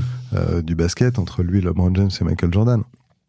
C'est du travail. Donc, moi, quand je raconte mon histoire sur les- la claque que je me suis pris en me disant, tiens, il y a des gars qui sont doués. Ok, eux, ils sont doués, ils étaient dans le top 10 qui étaient doués. Après, pour arriver au niveau médaille field, la différence entre ces top 10, c'était celui qui allait travailler le plus. Voilà. Et au niveau de l'école, euh, il n'y a pas de doué, pas doué. Moi, je me demande, oui, je suis d'accord, je trouve c'est hyper intéressant. jusqu'à la fin de la fac. J'ai lu pas mal d'interviews de, de Kobe Bryant, justement, donc je te retrouve, enfin, je me retrouve bien dans ce que tu dis parce qu'il parle beaucoup du travail. Et c'est pas le seul, il y a quelques autres personnes dans d'autres sujets, euh, euh, des comédiens, des, enfin, des gens qui ont réussi et qui ont dit, ils disent que c'est que du travail. Alors, parfois, on voit qu'il y a, il y a autre Mm. chose aussi, parfois, il y a, il y a du talent, euh, peut-être un peu inné, mais il y a beaucoup d'acquis. Mais j'ai l'impression qu'il y a aussi une question de, peut-être que tu as eu ça avec tes parents, euh, qui est aussi de la capacité de l'encadrement du monde des adultes, de l'école, etc., à créer des conditions de confiance quand même aussi. Tu vois, de, de dire, OK, je peux y arriver. Alors, euh, c'est même, certes, quand tu bosses beaucoup, bah, tu dépasses tes claques que tu prends, etc. Mais quand même, un- je, je me pose beaucoup la question de la confiance. Bah, quand moi, t'as je, me- confiance en toi, tu te relèves plus facilement des, des petits Mm. échecs. je pense pas qu'on peut rendre ses enfants bons à l'école. Enfin, en tout cas, c'est une conviction que j'ai acquise depuis une quinzaine d'années. Je me suis dit, qu'est-ce que je peux transmettre à mes enfants? Et j'ai il y a bah, plusieurs choses, on n'aura pas le temps d'en parler là, mais en premier, je mets la, la confiance. La confiance en soi. Après, quand on dit le travail, il faut préciser parce que c'est pas toujours clair quand on dit c'est juste du travail. Parce qu'on dit c'est juste du travail. Mais faire, faire ce travail, c'est difficile. Et ça va être douloureux. Et ça va prendre du temps. Mm. Et c'est des, des renoncements. Et c'est des sacrifices. Et donc, quand on dit c'est juste du travail, c'est juste. Pourquoi? Parce qu'en fait, c'est quelle est ta détermination? Est-ce que tu es, est-ce que dans ta vie, tu veux faire des choses on vit dans un monde qui est compétitif il y a une compétition. À un moment donné, il va falloir choisir quelque chose et arriver à être très bon là-dedans. Et pour ça, il va falloir, quelle que soit la dimension, il va falloir un moment travailler et avoir mal. Ça va faire mal, ça va être douloureux, ça va être difficile. C'est comme ça. Et alors après, comment faire pour que ce soit cool et que ce soit fun? Il faut apprendre à trouver une satisfaction dans, à trouver une satisfaction là-dedans. Et bon, c'est un peu l'apprentissage de la vie. Je, sais pas, c'est difficile de, prononcer des grandes généralités comme ça sur des, des trucs. C'est un peu. Oui, non, mais je rebondissais en qui- particulier sur les maths, en particulier, parce que c'est parce tout. que tu nous avais parlé de cette claque-là, et je trouve que comme c'est un sujet assez euh, discriminant, disons, dans, dans, dans le parcours scolaire, Mm. j'ai vu tellement de fois ça. Enfin, moi-même, quand j'étais plutôt pas mauvais en maths, mais je voyais, euh, Mm. il fallait que j'aide tout le monde après. euh, Pour, enfin, c'était assez marrant. Et je me rappelle de certains profs qui m'ont dit. euh, Bon, alors, un tel, euh, enfin, vraiment, euh, j'avais aidé un copain qui avait pompé tout le truc de maths. Et, euh, et ça se voyait, en fait, donc, parce Mm. qu'il n'était pas censé être bon en maths, et d'un seul coup, il avait des meilleurs résultats. Et, et donc, il y avait un, y a un problème, en fait, de.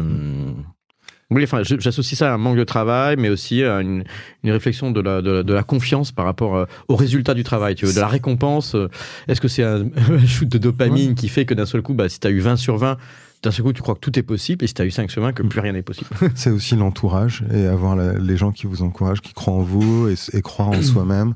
Et puis avoir un peu d'ego. Je Ouais, pense a une que- question d'ego. Une question d'ego et de dire non mais je vais y arriver. Moi j'ai euh, Et de sou- relativisme aussi. Ouais, ouais, de, de, de, de prendre un peu de recul qui permet de se mettre en risque en disant je vais y arriver, je vais pas y arriver. En tout cas, je vais pas lâcher. Moi, j'ai ce souvenir aussi avec, euh, avec mon père où j'étais en prépa, en deuxième année de prépa, et j'arrivais pas, on était en début d'année, je me rappelle que c'était septembre-octobre, et, je, et donc les, les concours arrivaient proches parce qu'ils sont en avril, donc on commençait à se rapprocher. Et j'étais sur un truc de maths et j'arrivais pas. C'était un, un devoir à la maison, j'arrivais pas à trouver. Et j'étais là, un peu voilà, quand même de c'est nul, je suis nul, je vais pas y arriver. Et mon père, qui avait plus fait de maths depuis 20 ans, qui je pense, moi je, moi je le considérais comme naze. Je me disais, lui, j'ai essayé de parler avec lui, les séries, les intégrales, tout ça, il a tout oublié, lui, il est nul. Et il m'a dit, mais si tu vas y arriver, moi je dis, mais non, c'est trop dur, ça marche pas, attaque. Il a pris son, donc il avait des anciens livres, ses livres de maths à lui. Et là, il était genre 20 heures. Il a pris ses livres, il a pris mon DM. Et le matin, je me réveille, et il était là à table. Et il avait, il m'a dit c'est bon. Et il m'a dit c'est bon, j'ai trouvé le truc, viens, je vais t'expliquer. Et là, je pense qu'il m'avait, il m'a vraiment redonné confiance parce qu'il m'a dit, Il y a passé la nuit? il y a passé la nuit. Oh putain. Il y a passé la nuit. C'est beau Et- quand même. Ah, moi, ça veut me faire euh, des larmes aux yeux, Ah ouais. soir Ouais, comme ouais. ça, parce que je, je trouve que c'est hyper intéressant. Et il m'a dit regarde, tu peux y arriver, t'as pas vu ci, t'as pas vu ça. Et puis à la fin, il m'a dit quand même, parce que c'était à chaque fois, tu t'es pas assez obstiné. Tu peux y arriver si tu t'obstines. Et puis sinon, tu vas finir avec toujours l'histoire. Je veux pas dire parce que les gens qui travaillent au McDo, on est, on est, c'est, c'est, c'est un, un job comme un bah autre. oui, oui, je, je- je Mais a- moi, il y avait cette musique à la maison de et sinon tu vas finir machin. Et il y avait aussi et tu sais nous on n'a pas d'argent pour toi, l'appartement on le loue, donc si tu gagnes pas d'argent, tu vas être dans la rue. Ah, C'était quand même. Ça, ça motive, hein Ah, mais alors Oui, mais à donc, partir du moment où il a bossé, euh, c'est plus crédible Mm. déjà. on, on avait les, moi j'avais les, euh, viens on va parler aux, aux sans-abri dans la rue. Voilà, On- on- c'était bien, on va, on va leur donner une pièce, tu vas voir, demande, au- demande au type comment il est arrivé là et tout. Il me disait bah, tu vois ça c'est possible que ça t'arrive si tu travailles pas.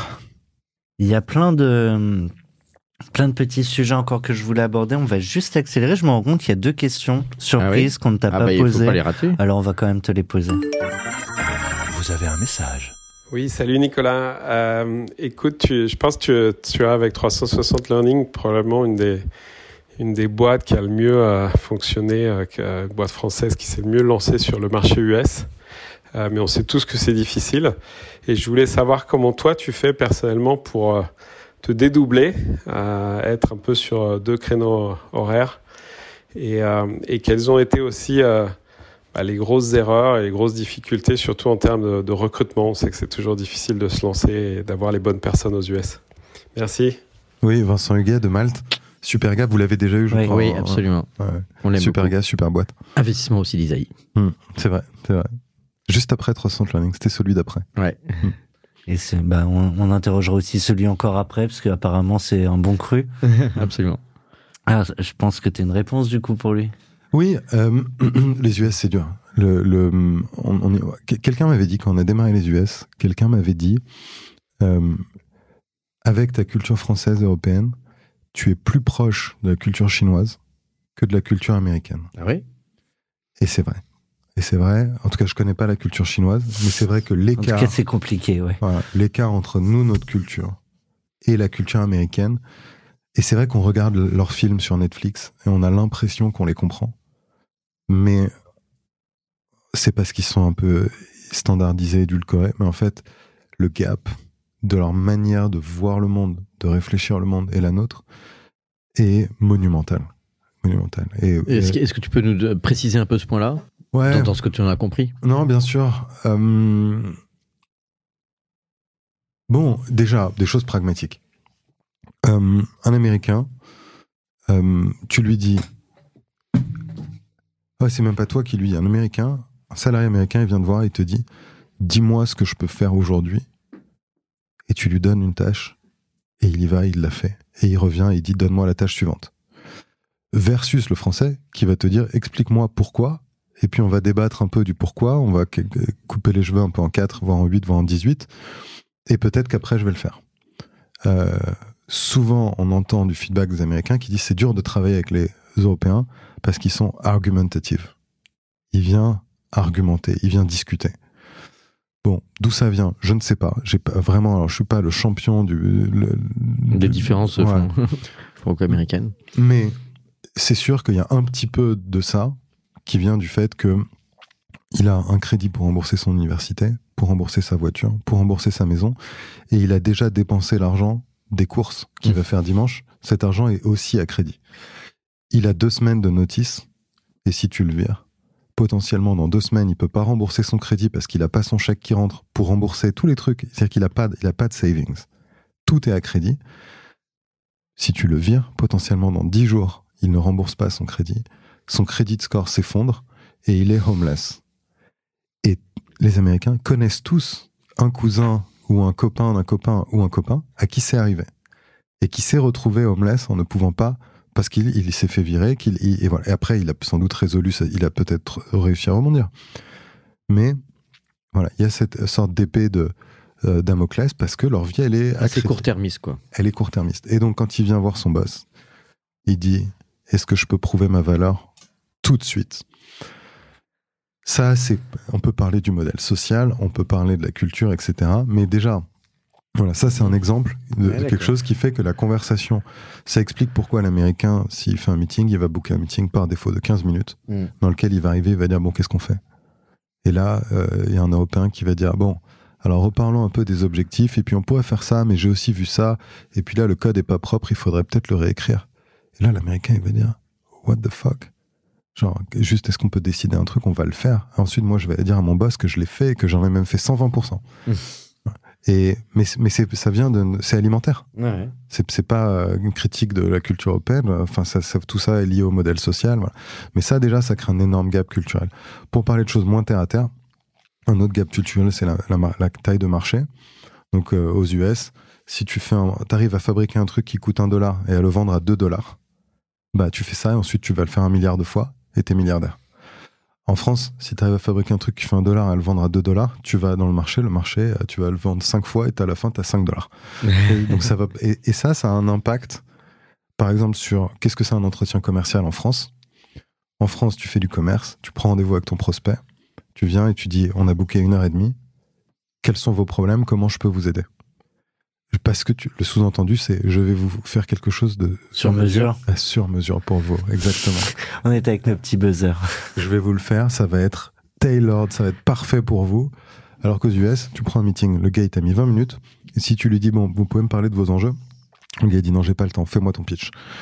Et là, tu dois faire ton pitch de deux minutes, et là il va dire c'est pour moi, c'est pas pour moi le présupposé des deux côtés, c'est que si tu fais un truc, tu es le spécialiste, mais hyper spécialisé, de faire tel truc dans tel contexte, dans telle industrie, pour un taille de boîte, qui a... Et le gars va dire, si je suis dans cette cible-là, bah es le spécialiste, donc c'est sûr, je vais travailler avec toi. Par contre, si je ne me reconnais pas, dans ton pitch, fin du meeting, va, chercher quelqu'un d'autre, on va pas perdre du temps. Du coup, par rapport au pitch de 360, tu as multiplié les manières de pitcher en fonction des, cibles que vous adressez là-bas? En Europe, tu fais du consultative selling, tu viens avec tes oreilles. Aux US, tu viens avec ton pitch. Et c'est ma question, c'est est-ce que c'est toujours le même pitch selon que tu vas avoir un ah grand groupe, etc. Ah, tu peux pas aux US, tu peux pas faire de, de pitch différent. Ou alors tu dis, un, je fais un autre go-to-market. Mais quand tu fais un go-to-market, tu as industrie, taille de boîte, etc., ton pitch. Mais quand tu arrives et tu dis, moi, dans votre industrie, j'ai quatre autres logos, et le problème que je résous, c'est ça, et que le gars a le problème, il va pas réfléchir beaucoup. Il va dire, bah, ok, ROI, tac, tu lui démontres le ROI, tu lui démontres le truc. Il va pas te challenger énormément, il va surtout pas essayer de réfléchir par lui-même. Mais est-ce que ça veut dire alors je sais pas si on a le temps de, prolonger cette question ou pas euh, Thomas parce que tu fais-toi plaisir non, non. après tu, tu, diras des fois c'est long ah euh, non euh. on va, saucissonner découper monter non mais en fait la, question que je me pose c'est que quand même tu es dans un sujet 360 mhm. learning qui est de la matière intellectuelle Ouais. Donc, tu vends, on peut dire que tu vends du SaaS B2B, mais en Mhm. même temps, euh, c'est aussi, un- d'une certaine manière, un projet de société, Mhm. une vision que tu portes aussi. de- Tu parlais de, de l'éducation au sens un peu plus large, de la formation, etc. Et euh, on pourrait imaginer que c'est quand même euh, assez différent, euh, bien que ce soit le même produit. Pour le vendre, euh, en tout cas le discours Mhm. ou le sales pitch doit être assez différent parce que euh, il y a, enfin je sais pas, peut-être que c'est, je- peut-être que je suis un peu naïf, mais je, je sais pas, tu vends pas des photocopieurs ou, ou, la- ou un, ou un CRM ou etc. Il y a- il y, a aussi de- derrière du contenu, etc. C'est une équation qu'on a dû résoudre pour euh, aller aux US. Et donc maintenant, aujourd'hui, 300 Learning aux US, c'est 8 use cases. Soit tu fais de la formation compliance, soit tu fais de la formation commerciale, soit tu fais des soft skills et du leadership, etc., etc. Il y a les 8 use cases. D'accord. Ils sont bien documentés. Ensuite, il y a une matrice par industrie. Et à la fin, sur chaque case de cette matrice use case par industrie, Il y a une réponse qui correspond à un, à un problème. Quoi. et il y a un deck, et il y a un go-to-market et une séquence d'outbound. Et ensuite, tu as ton rendez-vous de 15 minutes où tu dis Moi, je suis fort dans votre industrie, dans les boîtes qui ont tel contexte. Et là, le gars, il dit C'est moi, c'est pas moi. Voilà. Et, là, et là, et ensuite, une fois que là, cette étape elle est très discriminante, une fois que tu as passé cette étape, après, c'est. Tu peux c'est- faire de, de l'upsell éventuellement après, etc. Et- Ouais, voilà. Après, tu as, passé. euh, voilà. Mais comprendre ça, voilà. il y avait aussi dans la question de Vincent recruter des talents aux US. C'est sûr que je veux pas prendre des métaphores, mais quand tu arrives aux US et que tu es français, euh, je sais pas, c'est comme en France. Il y a un gars qui vient du, vraiment d'un pays du tiers-monde où euh, tu connais pas une seule start-up, où tu as l'impression, t'as- ton présupposé, c'est que l'économie là-bas n'existe pas, et que le gars vient te voir et te dit Olivier, je vais te recruter. voilà, c'est pareil. Là-bas, tu viens et tu es français. Il dit, mais toi, tu vas me recruter dans la tech. Je veux dire, il faut, je sais pas si on se rend compte, mais tu veux prendre la French Tech, cumulée. Tu prends la, la market cap, la- les valorisations de toutes les boîtes tech en France, tu arrives probablement entre euh, ces single digits, ces 5 à 10% de Google. Oui, mais finalement, euh, fi- finalement, si on, parce qu'on prend, on compare parfois la, la tech américaine à la NBA, parce qu'on parle Mm. en disant, bah, tu vas, pas- tu vas pas te confondre. Là, à la NBA, tu vas pas parce que c'est plus facile, tu vas parce que c'est plus difficile. Mm. Euh, mais d'un autre côté, il y a de plus en plus maintenant justement euh, d'étrangers. D'ailleurs, c'est aussi une des théories de, à un moment donné de, de- de- des échecs américains euh, aux Jeux Olympiques, c'est que Mm. petit à petit, ils se sont un Mm. peu ramollis à force Ouais. de penser être les meilleurs. Tout à fait. Et, euh, mais du coup, il y a effectivement des, des joueurs espagnols, euh, français, etc., qui sont dans Mm. la NBA. Mais dans des proportions qui sont, si on prend la proportion de la NBA, je pense qu'il y a une, une conception qui est pas tout à fait juste, une perception, notamment en France, parce qu'on se félicite beaucoup d'avoir fait démarrer la tech, et c'est une bonne chose, on a raison de s'en féliciter, mais il faut quand même comprendre que la proportion, c'est que voilà, toute la French Tech, c'est 5% de Google en valorisation, ou c'est 5% d'Apple, ou 5% d'Amazon, ou 5% de Microsoft. C'est- Voilà, on peut choisir. Et c'est des centaines, des milliers de fois plus gros. Il y a autant de, il y a, il y a moins de unicorns en Europe entière qu'en Israël où il y a 9 millions de personnes. Donc il faut comprendre qu'on est microscopique. Et je dis ça vraiment avec du, moi du respect. Et la French Tech c'est super. Et il faut que ça continue à grossir. Mais euh, aussi en regardant la réalité en face. De toute façon, tu te mets dedans euh, aussi. Ouais, oui, moi je me mets dedans, bien sûr. Et il faut avoir cette humilité quand on va aux États-Unis. Il y a un écosystème. Euh, voilà, c'est comme, c'est comme si vous avez demain un gars du Texas qui vient vous dire, moi je fais une maison de luxe qui a 400 ans d'expérience et euh, je vais vous vendre des sacs euh, à Ouais. 4000 euros parce qu'au Texas j'ai monté ça. Tu vas pas y croire, tu vas dire, mais non, tu peux pas le faire. Mm. Tu peux pas, ça c'est en, en France ou en Italie, mais toi, Sauf tu s'il est faire. mis à 8000 et là, il a l'air crédible d'un Ouais. coup. Mais juste, est-ce que lui, il peut pas dire euh, since euh, 1730 euh, Voilà, Ouais. il peut pas dire. Il avait pas une, une, Ouais, c'est une bonne, une bonne comparaison. industrie euh, de la porcelaine au XIVe siècle. Nous, on, voilà, bon, c'est c'est le même genre. Donc il faut y aller avec cette modestie. Si tu vas avec cette modestie, Tu vas avec cette modestie, mais tout à l'heure, tu parlais de l'importance de l'ambition et de l'ego s'il est bien placé. C'est quoi euh, l'ambition là pour toi et, et pour la boîte euh, mondialement? Ah, bah, aujourd'hui, nous, on, on, on est fiers d'avoir euh, maintenant réussi aux US. On est euh, là-bas, on est significatif en termes de. On arrive quasiment à. On va dépasser les 10 millions de chiffre d'affaires là-bas. Ça, c'est Ouais. à date. Oh, Moi, je te on parle va- de la. Ouais, ouais. Non, euh, nous on veut dominer. euh, euh, là, on- on- je pense qu'aujourd'hui on est à l'étape où on domine notre marché, le marché du learning au niveau mondial. Voilà, la question c'est qu'est-ce qu'on fait à partir de là? Euh, mais déjà établir cette domination. Et le, mot domination, je pense que c'est le mot qui nous correspond. C'est on veut pas être présent, on veut pas être gros, on veut pas être leader, on veut, on veut prendre ce marché et apporter toute l'innovation dont il y a besoin dans le learning, il y a besoin de beaucoup d'innovation et résoudre les problématiques du DRH, du, du VP Talent, qui sont les problématiques de...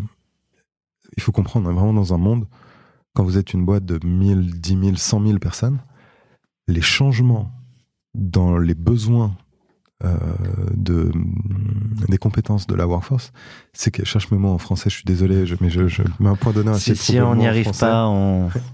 Je veux pas laisser un, une un ouais. silence de 10 secondes quand je cherche le mot, mais donc c'est c'est une gymnastique intellectuelle qui est pas facile, mais euh, le, le besoin en termes de masse salariale, de compétences dans la, dans la masse salariale, ça n'arrête pas de changer.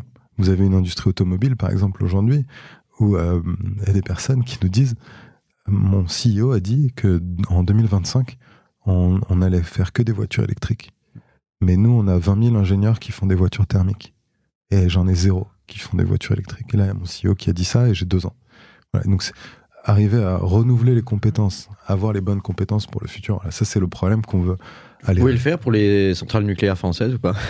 le On nucléaire. remettre un peu la compétence qu'on est en train de faire les, les soudeurs des États-Unis, mais finalement, on est- on est censé être pas mauvais, mais Ouais. plutôt dans les années 80. Ouais, il y a un, un problème qui se croise au, au problème de l'innovation technologique comme dans le monde de la voiture, qui est le sujet du baby boom, avec aujourd'hui les baby boomers, donc qui par nature étaient deux fois plus nombreux. C'est des générations, il y avait deux fois plus de Mhm. monde qui partent à la retraite, et souvent qui partent à la retraite. Donc dans le cas des centrales nucléaires, euh, les gens qui savent faire des centrales nucléaires, c'est les baby boomers. Et oui, même c'était le cas de mon père qui a fait la même école que toi et qui a fait euh, 40 ans dans le nucléaire. Ouais. Et il dit c'est horrible, il y a personne d'autre qui sait le faire maintenant. Exactement. Et dans toute l'industrie lourde, euh, française, euh, lourde ou légère d'ailleurs, en fait, on a une compétence qui part massivement à la retraite en ce moment et dans les 3-4 prochaines années qui viennent. Et souvent, le sujet de transmission des connaissances, des compétences N'a pas été- n'a pas été anticipé. Bah, va falloir les faire revenir. Eh ben, ça tombe bien, là. Ils sont, comme dans- un projet, il y a un projet en ce moment pour qu'il reste 2-3 ans de Ou plus. comme dans les bons films où t'as le téléphone qui sonne et il faut aller sauver euh, l'humanité. Ouais. Euh, rapidement, Vous avez un message. une question d'Anne Taffin, notre partenaire de chez Madines. Bonjour. Le monde du travail a été profondément chamboulé au cours des dernières années. Comment imaginez-vous le monde du travail en 2035 C'est une question difficile. Euh, la prospective sur le monde du travail dans 15 ans, je vais dire beaucoup de banalités, mais sans doute beaucoup d'AI. Du coup, un focus sur les métiers à haute valeur ajoutée. Je pense qu'on travaille moins, plus intelligemment à la maison, avec les enfants pas loin. Et la boucle est bouclée. Euh, tu euh, ne partiras pas sans ta carte blanche.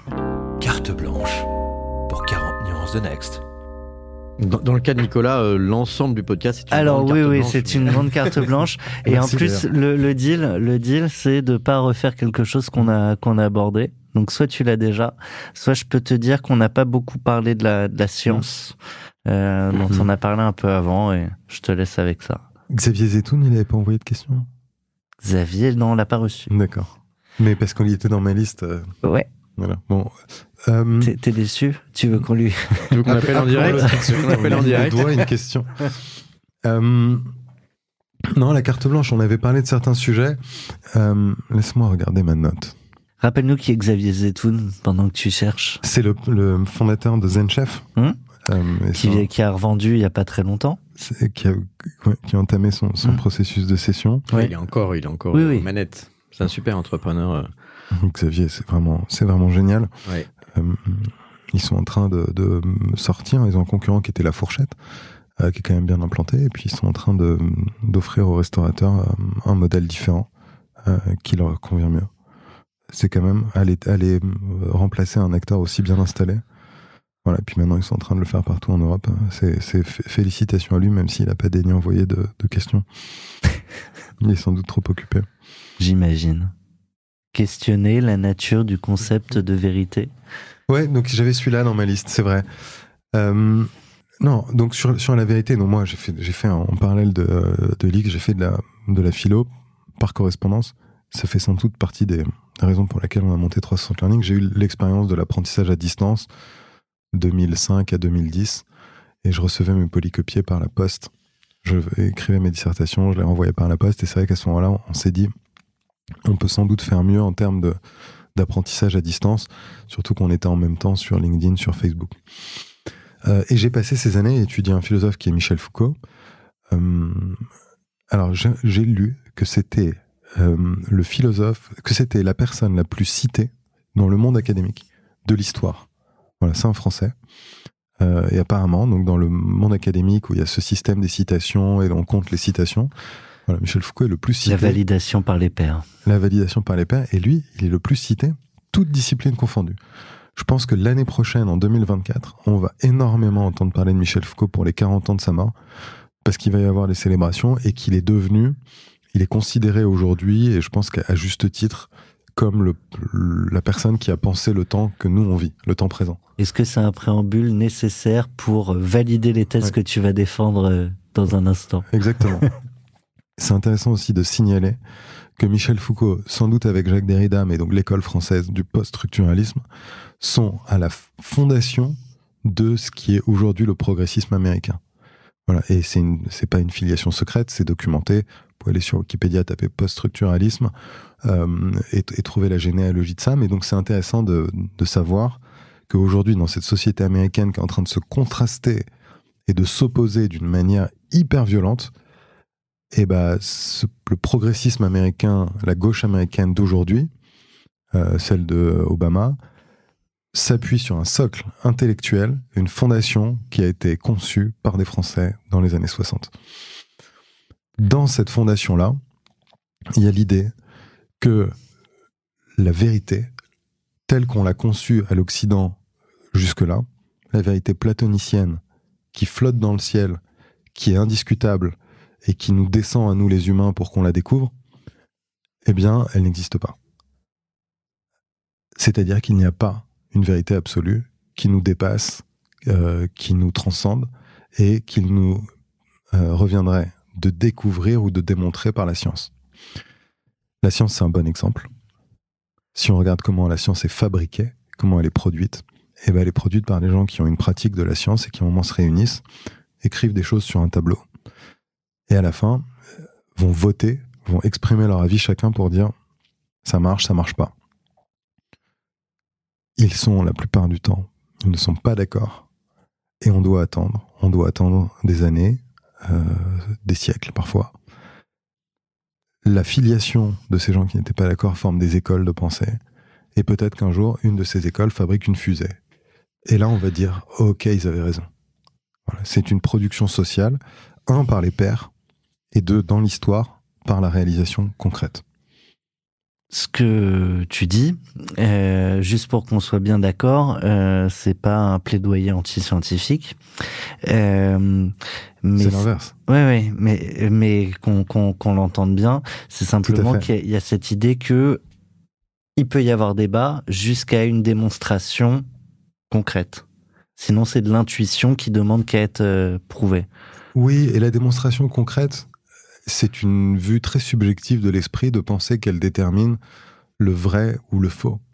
D'ailleurs, dans la pratique des mathématiques, tous ceux qui font des, mathématiques le savent bien, le professeur, il dit ce théorème est fort, ce théorème est faible, ou ce théorème est puissant, ou ce théorème est beau. Et c'est ce vocabulaire qui est le vocabulaire de Nietzsche, donc c'est l'anti-Platon, c'est le vocabulaire de l'esthétique, de la puissance, qui est le vocabulaire de la science. Cette science, elle est fabriquée par les pairs. Et pour prendre un autre exemple concret qui, à mon avis, peut parler à tout le monde, on dit la science est fondée sur des axiomes tels que euh, par deux, deux points passe une seule droite. Quand deux scientifiques se disent OK, par deux points passe une seule droite, on va construire des théorèmes là-dessus. Il n'y a pas sous cet axiome une fondation logique inattaquable qui serait gravée dans le marbre. Non, il y a un axiome et on se fait confiance entre scientifiques sur l'intuition qu'on a des concepts comme point, droite, euh, unique, part. Et il faut bien un point de départ. C'est le. Il faut bien parler la même langue. Il faut parler la même langue, exactement. Il faut au début avoir une intuition d'un même langage. C'est ce qu'on appelle le, parfois le, paradoxe du dictionnaire chinois. Si je vous donne un dictionnaire chinois, que vous parlez pas chinois, ça va pas beaucoup vous aider à parler chinois parce que vous allez tourner en boucle. De la même manière, les axiomes, c'est très on ne peut pas descendre en dessous comme s'il y avait une fondation de la vérité qu'on pouvait démontrer. Donc cette vérité, c'est une production sociale, elle est basée sur des critères esthétiques, elle est basée sur une intuition commune qui est pré-scientifique. On a la conception majoritaire qui est aujourd'hui, on, peut dire qu'elle est scientifiquement dépassée, que même les théoriciens de la science ne conçoivent pas la science de cette manière, ne conçoivent pas la vérité comme quelque chose qui descend du ciel et qui est démontré, mais comme une production sociale. Qu'est-ce qu'on fait avec ça? C'est c'est la question, une question centrale. On parle de fake news, on parle de Twitter, on parle de Elon Musk.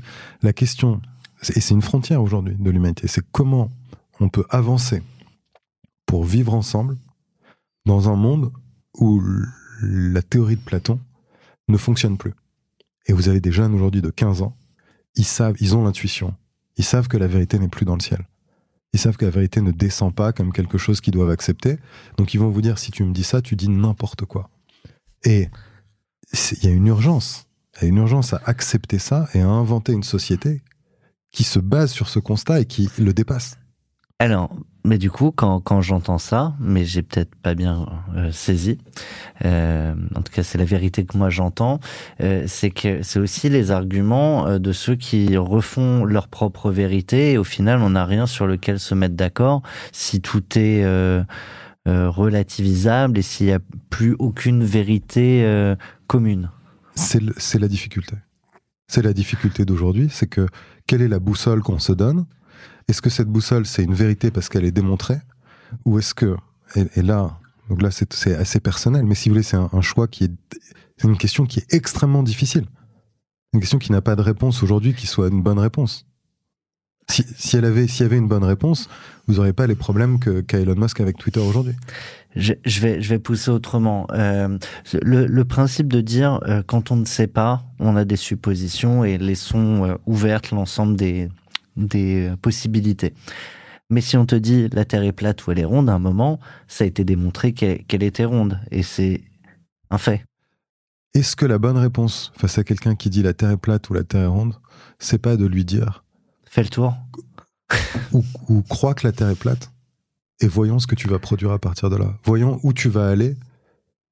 Je vais te laisser parce qu'il y a, y a ce côté un peu darwinien de l'évolution de, la pensée, en fait. Au final, on dit, il y a des théories qui se créent, certaines aboutissent quelque part, certaines sont des impasses, et ceux qui construisent sur des impasses vont pas construire grand-chose.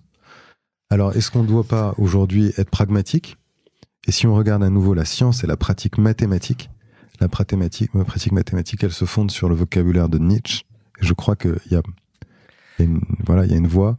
Qu'est-ce qui est fort? Qu'est-ce qui est puissant? Qu'est-ce qui est beau? Alors, est-ce que quelqu'un qui vous dit la Terre est plate, est-ce qu'il n'y a pas dans la compréhension de l'univers, du système solaire, de un truc à aller chercher quand même Eh ben moi, moi, je, moi, je, un monde où, je, comprends le système solaire, je comprends qu'il tourne, j'ai cette compréhension de cet espace-là. Ça, je trouve ça beau. Je trouve ça plus beau de croire ça que de croire que la Terre est plate. Voilà. Alors là, je suis un, peu volontairement euh, provoque. Mm-hmm. Mais ce sont les questions d'aujourd'hui. Mais, mais c'est cette réflexion que tu avais tout à l'heure sur la culture de la voix la plus faible, où on, entend tout. Euh, mais est-ce que c'est servir quelqu'un de les laisser dans, dans l'ignorance? Hum, Donc voilà, les questions aujourd'hui, elles sont ces questions-là, elles sont hyper difficiles. Voilà, et on le voit bien avec Twitter, hein, encore une fois. Euh, qu'est-ce qu'est-ce qu'est la vérité? Comment est-ce qu'on peut la démontrer? Comment est-ce qu'on peut avoir un socle commun et un langage commun? Dans un monde. Est-ce que tu as, tu as lu Le goût du vrai là, de Étienne Klein? Non. Qui, qui, qui, qui, est un philosophe, mm. euh, enfin épistémologue, etc., qui, a travaillé pour le CEA, mais qui, réfléchit sur justement le, bah, le vrai à l'époque, euh, à l'époque d'aujourd'hui, mais en repartant de Bachelard et de différents, de différents, euh, disons, de différentes, disons, différents paradigmes du véridique versus le vrai. Et c'est hyper intéressant parce que c'est mis évidemment à, à l'aune du est-ce qu'on est pour ou contre le vaccin aujourd'hui? Est-ce qu'on est pour ou contre le nucléaire? Ou est-ce qu'on est pour ou contre donc, qui, qui dit, qui parle, qui croit? Et, euh, et la, la, différence entre l'émetteur, le récepteur et les réseaux sociaux sont juste un des véhicules qui euh, Tout à fait. ont complètement faussé le. Qui, qui, qui le fausse et qui, qui pose question à toutes les institutions. Et malheureusement, c'est les institutions qui aujourd'hui nous permettent de vivre ensemble. Et ces institutions, elles sont construites sur un socle théorique qui est en train de s'effriter. Voilà, et c'est 2500, 2500 ans de pensée occidentale qui est construite sur un socle. Et la, génération, la nouvelle génération qui a grandi avec la technologie, aujourd'hui a l'intuition que ce socle ne fonctionne pas. Et donc ça, si il faut, il faut dire qu'il faut partir de ce constat-là. Il faut pour mesurer l'ampleur de, de, de, la question. Mais c'est pas parce que ça ne fonctionne pas que tout est à jeter avec. Non, exactement. exactement. C'est pas parce que mais c'est le, le, le, socle théorique est fragile. Et, et, et c'est ce qui, c'est des choses dont on a besoin. On a besoin pour vivre, frotter, on a besoin pour sûr. vivre en paix, on a besoin pour vivre euh, en bonne santé, on a besoin pour vivre ensemble de ces institutions qui fonctionnent d'une certaine manière. Et donc c'est assez euh, angoissant. Enfin, c'est une question qui est vraiment.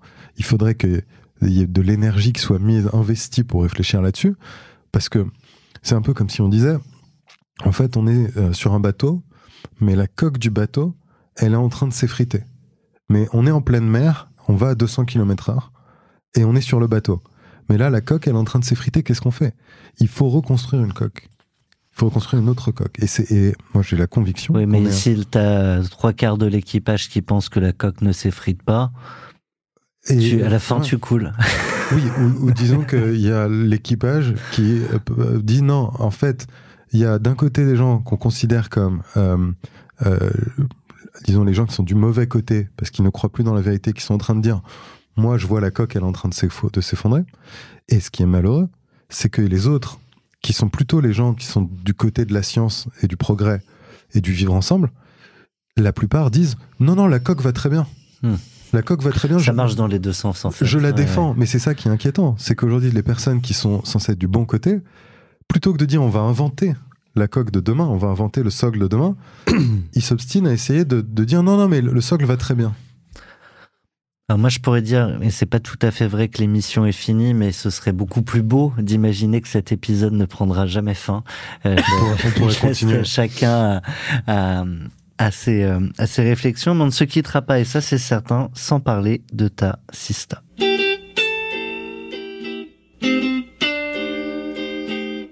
Tu as fait un choix, Nicolas. Oui, c'est Sophie Agosta. Euh, donc Sophie Agosta, euh, qui a rejoint 360 Learning, c'était je crois en 2016, euh, qui a eu beaucoup de postes chez nous, qui est devenue CMO et qui est partie récemment pour monter sa boîte dans un secteur, mais dont elle vous parlera. Voilà, qui est quelqu'un que j'admire pour sa grande détermination, sa capacité à, faire aboutir les choses et son ambition pour elle-même et pour les autres qui est très élevée. et que j'admire aussi beaucoup parce que c'est la, c'est ma femme et c'est la mère de mes enfants. Ah bah super, on a eu, on a eu la sœur et du coup bah on va voir euh, la question du mari. Euh, quelle, quelle question on peut poser en ton nom? Non d'ailleurs tu vas lui poser, euh, on enregistrera, on encapsulera ta question et, et on, on lui proposera d'y répondre. Euh, alors Sophie, étant donné donc tes, tes brillantes capacités et la super formation que tu as reçue après après tes études et McKinsey chez 360 Learning, tu as choisi le secteur de la santé, tu as beaucoup réfléchi. Est-ce que tu peux nous dire pourquoi ce secteur-là? Pourquoi investir ton temps et ton énergie sur ce secteur-là plutôt qu'un autre secteur? Eh ben cette question lui sera posée euh, en ton nom euh, au micro de Solène Etienne. Moi du coup ça m'amènerait à plein de questions euh, sur le couple dans l'entreprise. Ouais. C'est vrai que ça pourrait être un autre. Et, et plutôt que lui poser à elle, et on va dire c'est toujours des questions qu'on pose aux femmes, je te la pose à toi. Non, moi, c'était une expérience qui était que positive, euh, à tout point de vue. Euh, on a créé 360 Learning avec mon meilleur ami Guillaume. Euh, mon CTO, c'est quelqu'un aussi dont je suis devenu très proche et un ami? J'ai aussi euh, voilà, trouvé Sophie dans l'aventure, qui est aujourd'hui donc, la, mère de mes deux enfants. Donc, c'est. il n'y a que du positif. Est-ce que c'était. Est-ce qu'il y avait des choses difficiles à accepter? Je pense que peut-être pour certains investisseurs, ça a posé des questions à un moment, mais c'était assez bref. Après, en fait, Ouais, Comme co- toujours. comme ça finit bien, voilà. euh, c'est toujours Comme plus toujours facile à raconter. hein. À la fin, si tu fais tes targets, tout va bien. Si tu fais pas tes targets, tout va pas bien. Et il n'y a pas beaucoup d'autres, euh, en, en réalité, d'autres facteurs du, du- du bonheur dans la relation euh, VC-CEO. Un mot de conclusion, Olivier? Non, non, mais c'était intéressant parce que je, chaque fois que j'ai pu échanger avec, euh, avec Nicolas, il y a eu ça, ça, ça, part toujours sur des sujets qui moi aussi m'intéressent, hein, qui peuvent être de l'ordre de la métaphysique ou de la sociologie ou de la politique ou de la philosophie. Et, euh, et c'est clair que le, cette épaisseur-là, disons, euh, quand on la retrouve euh, mise en musique dans le concret, dans l'exécution et dans l'entreprise, c'est hyper intéressant parce que je- moi je trouve que l'entreprise c'est un objet politique. Donc on fait un choix. Nous aujourd'hui en tant qu'investisseurs avec 2050, quand on décide d'investir dans un dossier A plutôt qu'un dossier B, C'est des choix c'est qu'on pense que ça va dessiner un futur et donc euh, on a une responsabilité par rapport à ça. Qui est que ça gagne de l'argent pour nos investisseurs, mais c'est quand même un choix qu'on fait parce que forcément le dossier A, si on lui donne de l'argent, il devrait mieux réussir que le dossier B. Donc on a fait un choix. Le dossier biais vient d'apprendre euh, en direct qu'il n'avait pas été sélectionné. C'est très dur. Désolé, dossier B. Merci, un immense merci à toi, Nicolas. J'espère qu'on a tenu la promesse qu'on avait fait avant de lancer les micros. C'était parfait. On n'a pas trop parlé de 360, un peu. Tout à fait. on n'a euh, pas fait les, les, top 5 de la productivité chez 360, donc euh, c'est parfait. Ah, moi, j'avais Et eh ben justement. merci à tous et à très bientôt pour un nouvel épisode. Merci. 40 nuances de Next. Next 40 comme vous ne l'avez jamais entendu, animé par Olivier Mathieu et Thomas Benzazan.